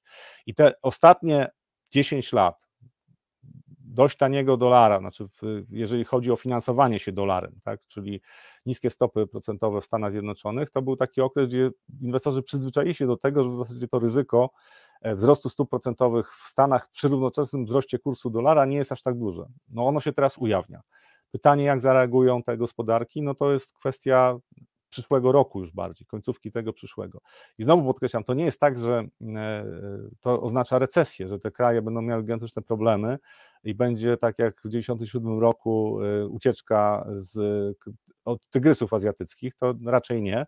Natomiast co pewien czas będziemy dostawali informacje, że gdzieś tam się pojawiają kolejne problemy, że jakaś interwencja banku centralnego, że coś złego się dzieje z walutą jakiegoś kraju. I wtedy inwestorzy będą sobie przypominali, co się wydarzyło tego 6, 7 e, e, września u nas, że RPP obniżyła w taki sposób stopy procentowe, czyli ryzyko zmiany kursu walutowego w Polsce jest dość wysokie, znaczy te 4% zmiany kursu szybko, e, to oznacza, że ryzyko jest wyższe niż było w modelach. To nie od razu, ale w pewnym opóźnieniu będzie miało przełożenie na zachowanie kursu złotego. Czyli to, co będzie się działo na świecie, zwłaszcza w rynkach wschodzących, E, jeżeli tam będą się pojawiały problemy w jakichś krajach, to inwestorzy będą sobie przypominali, a jest tutaj Polska, jest też koszyk emerging market, bo cały czas jesteśmy przede wszystkim w tym koszyku, że jest taki kraj, który ma e, walutę złoty, a ten złoty w tym czasie, a na wykresach widać, a co tu się wydarzyło, że te 14 groszy tak pojechało, 4%, tam 16 groszy. A, no bankce, no dobrze, to może zainwestujemy gdzieś indziej. To jest jedna z rzeczy, której nie, nie wychwycimy w sprawozdaniach finansowych, tak, czy danych z gospodarki, natomiast tak funkcjonują rynki e, na świecie. Taki rynek jak Polska nie jest zbyt dokładnie analizowany, natomiast wykresy dotyczące kursu walutowego są analizowane dość dokładnie, jeżeli ktoś zamierza inwestować e, w Polsce. No i teraz absolutnie, żeby ktoś nas nie, nie posądzał, że jesteśmy złośliwi, ale no cóż, tak się człowiekowi skoja- czasami coś skojarzy. E, czy RPP może być inspiracją dla innych banków gdzieś daleko na świecie? Proszę bardzo, może Indonezja na przykład. No tak. Tutaj oczywiście politycy indonezyjscy bardzo by chcieli, żeby Bank Centralny Indonezji nie brał pod uwagę tego, co robi Fed, że tutaj nawet jeżeli Fed podniesie stopy procentowe, to żeby oni, y, przedstawiciele Banku Centralnego byli odważni w tym, żeby być może obniżyć stopy procentowe. No i tutaj mają przykład, że można. Ale jaka tam jest inflacja w Indonezji? 3,27 stopy procentowe są na poziomie 5,75. No to nie, no to rzeczywiście powinni chyba już zdjąć. Znaczy pytanie, jakie tam ja, ja pokazuję, ja pokazuję, że są, znaczy oczywiście to trochę żartobliwie, tak, na zasadzie, że ten artykuł pojawił się po decyzji RPP, więc tak mi się... Mając z... tak dodatnie, tak, tak, mając tak dodatnie stopy procentowe, to myślę, że w wielu krajach e, też politycy by mówili halo, halo, no bez przesady, no nie wykupiajcie się. E, no halo, halo, no. tak, no ale to jest, ale to jest właśnie, bo e, jeżeli, jeżeli porównujemy Polskę e, do mm, krajów, które są w kategorii krajów rozwiniętych, to i poziom zadłużenia do PKB całej gospodarki nie jest zbyt duży. To znaczy, kraje zachodniej Europy są bardziej zadłużone. Ale jeżeli popatrzymy też na poziom stóp procentowych, to jeżeli porównujemy się do takich krajów, nie wiem, z Europy, no może Węgry to jest zły przykład, tak, ale jak porównujemy się do części krajów europejskich, to te ujemne stopy procentowe nie są y, ewenementem, czyli one są niższe niż jest poziom inflacji. Natomiast jak porównujemy się do takich krajów, które są z koszyka emerging markets, na przykład Indonezja, na przykład e, Meksyk, to tam są realne dodatnie stopy procentowe i tam naprawdę się nie zastanawiają nad tym, czy obniżać te stopy procentowe, e, e, dopóki trwale inflacja nie spadnie. Dlaczego? Bo boją się ucieczki kapitału. I to jest coś, co w tej chwili w krajach azjatyckich, dlatego ta Indonezja też, w krajach azjatyckich jest wyzwaniem pomimo że tam w, znacznej części tych krajów jest, y, mają dodatnie realne stopy procentowe, to właśnie obawiają się, żeby obniżać stopy procentowe. Dlaczego? Bo może się okazać, że za chwilę waluta zareaguje tak gwałtownie, że będą inwestorzy uciekali z, z tych krajów, a to spowoduje problem dla banku centralnego, bo podbicie kursu walutowego plus ucieczka kapitałów to jest podwójny problem. To znaczy wtedy najczęściej jest inflacja i jeszcze, jeszcze jest problem z tym, żeby utrzymać wzrost gospodarczy.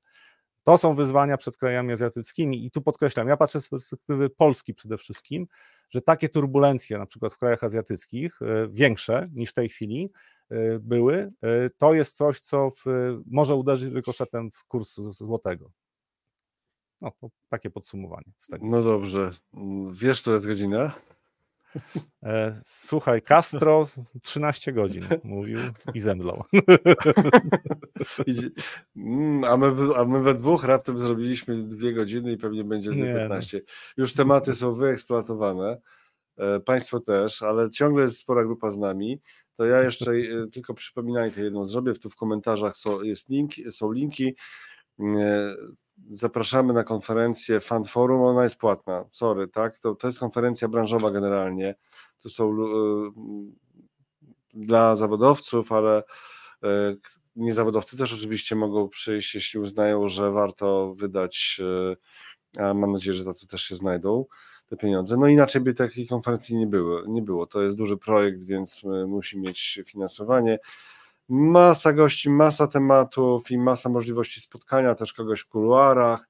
E, na przykład e, nasza stała komentatorka z Londynu, Magdalena Polan e, z PGM Fixed Income będzie też obecna osobiście na żywo i to w dwóch miejscach, znaczy poza foyer to jeszcze w dwóch miejscach w agendzie po prostu, tak w programie. Tutaj akurat gra w stopy, rozmowa, którą poprowadzi e, Karolina Chytrek-Prosiecka, kiedyś TVN, CNBC, TVN Fakty i e, obecnie Gazeta.pl. Gra e, w stopy ta rozmowa, taki ma tytuł obecnie, ale oczywiście wiele innych tematów, czy na przykład polskie misie pokonają sztuczną inteligencję w sensie inwestycyjnym, gdzie szukać alfy, sztuczna, sztuczna inteligencja już jest i zostanie, czy gwałtownie zmieni każdą branżę, na przykład tutaj wystąpienie Johannes Jacobi, Allianz Global Investors, dużo różnych tematów. Przynajmniej sobie przejrzyjcie, bo będą z tego też materiały na www.analizy.pl. No wszystkiego nie, nie będzie transmisji, bo skoro impreza jest biletowana, tak, jak się to mówi, to transmisji biletowana impreza transmisji nie będzie, ale zapraszamy, e, żeby sobie, żeby być czujnym, włączyć radar przynajmniej na te fragmenty, które będą się pojawiały. Tak, Mitten pisze dziękuję i tak, i tak, dziękuję. My też dziękujemy, bo My też. całkiem sporo osób z nami zostało cały czas. Licznik pokazuje ciągle ponad 300 osób, a my właśnie dobijamy do, Jestem do godziny 11 w naszym live, który zaczął się o 8.45, ale był duży wsad o zmianach w Success Fee. To bardzo ważne, bo oczywiście świat nie jest idealny i nadal nie jest idealny, ale żebyście wiedzieli też, że jeśli chodzi o fundusze inwestycyjne i to bardzo kontrowersyjne czasami success fee, to teraz y, reguły są dużo ostrzejsze, dużo ostrzejsze i pewnych y, niekoniecznie mm, fajnych rozwiązań po prostu już nie może być. Już nie może być, po prostu nie ma, zniknęły, zniknęły. No to co? Kończymy, tak? Kończymy.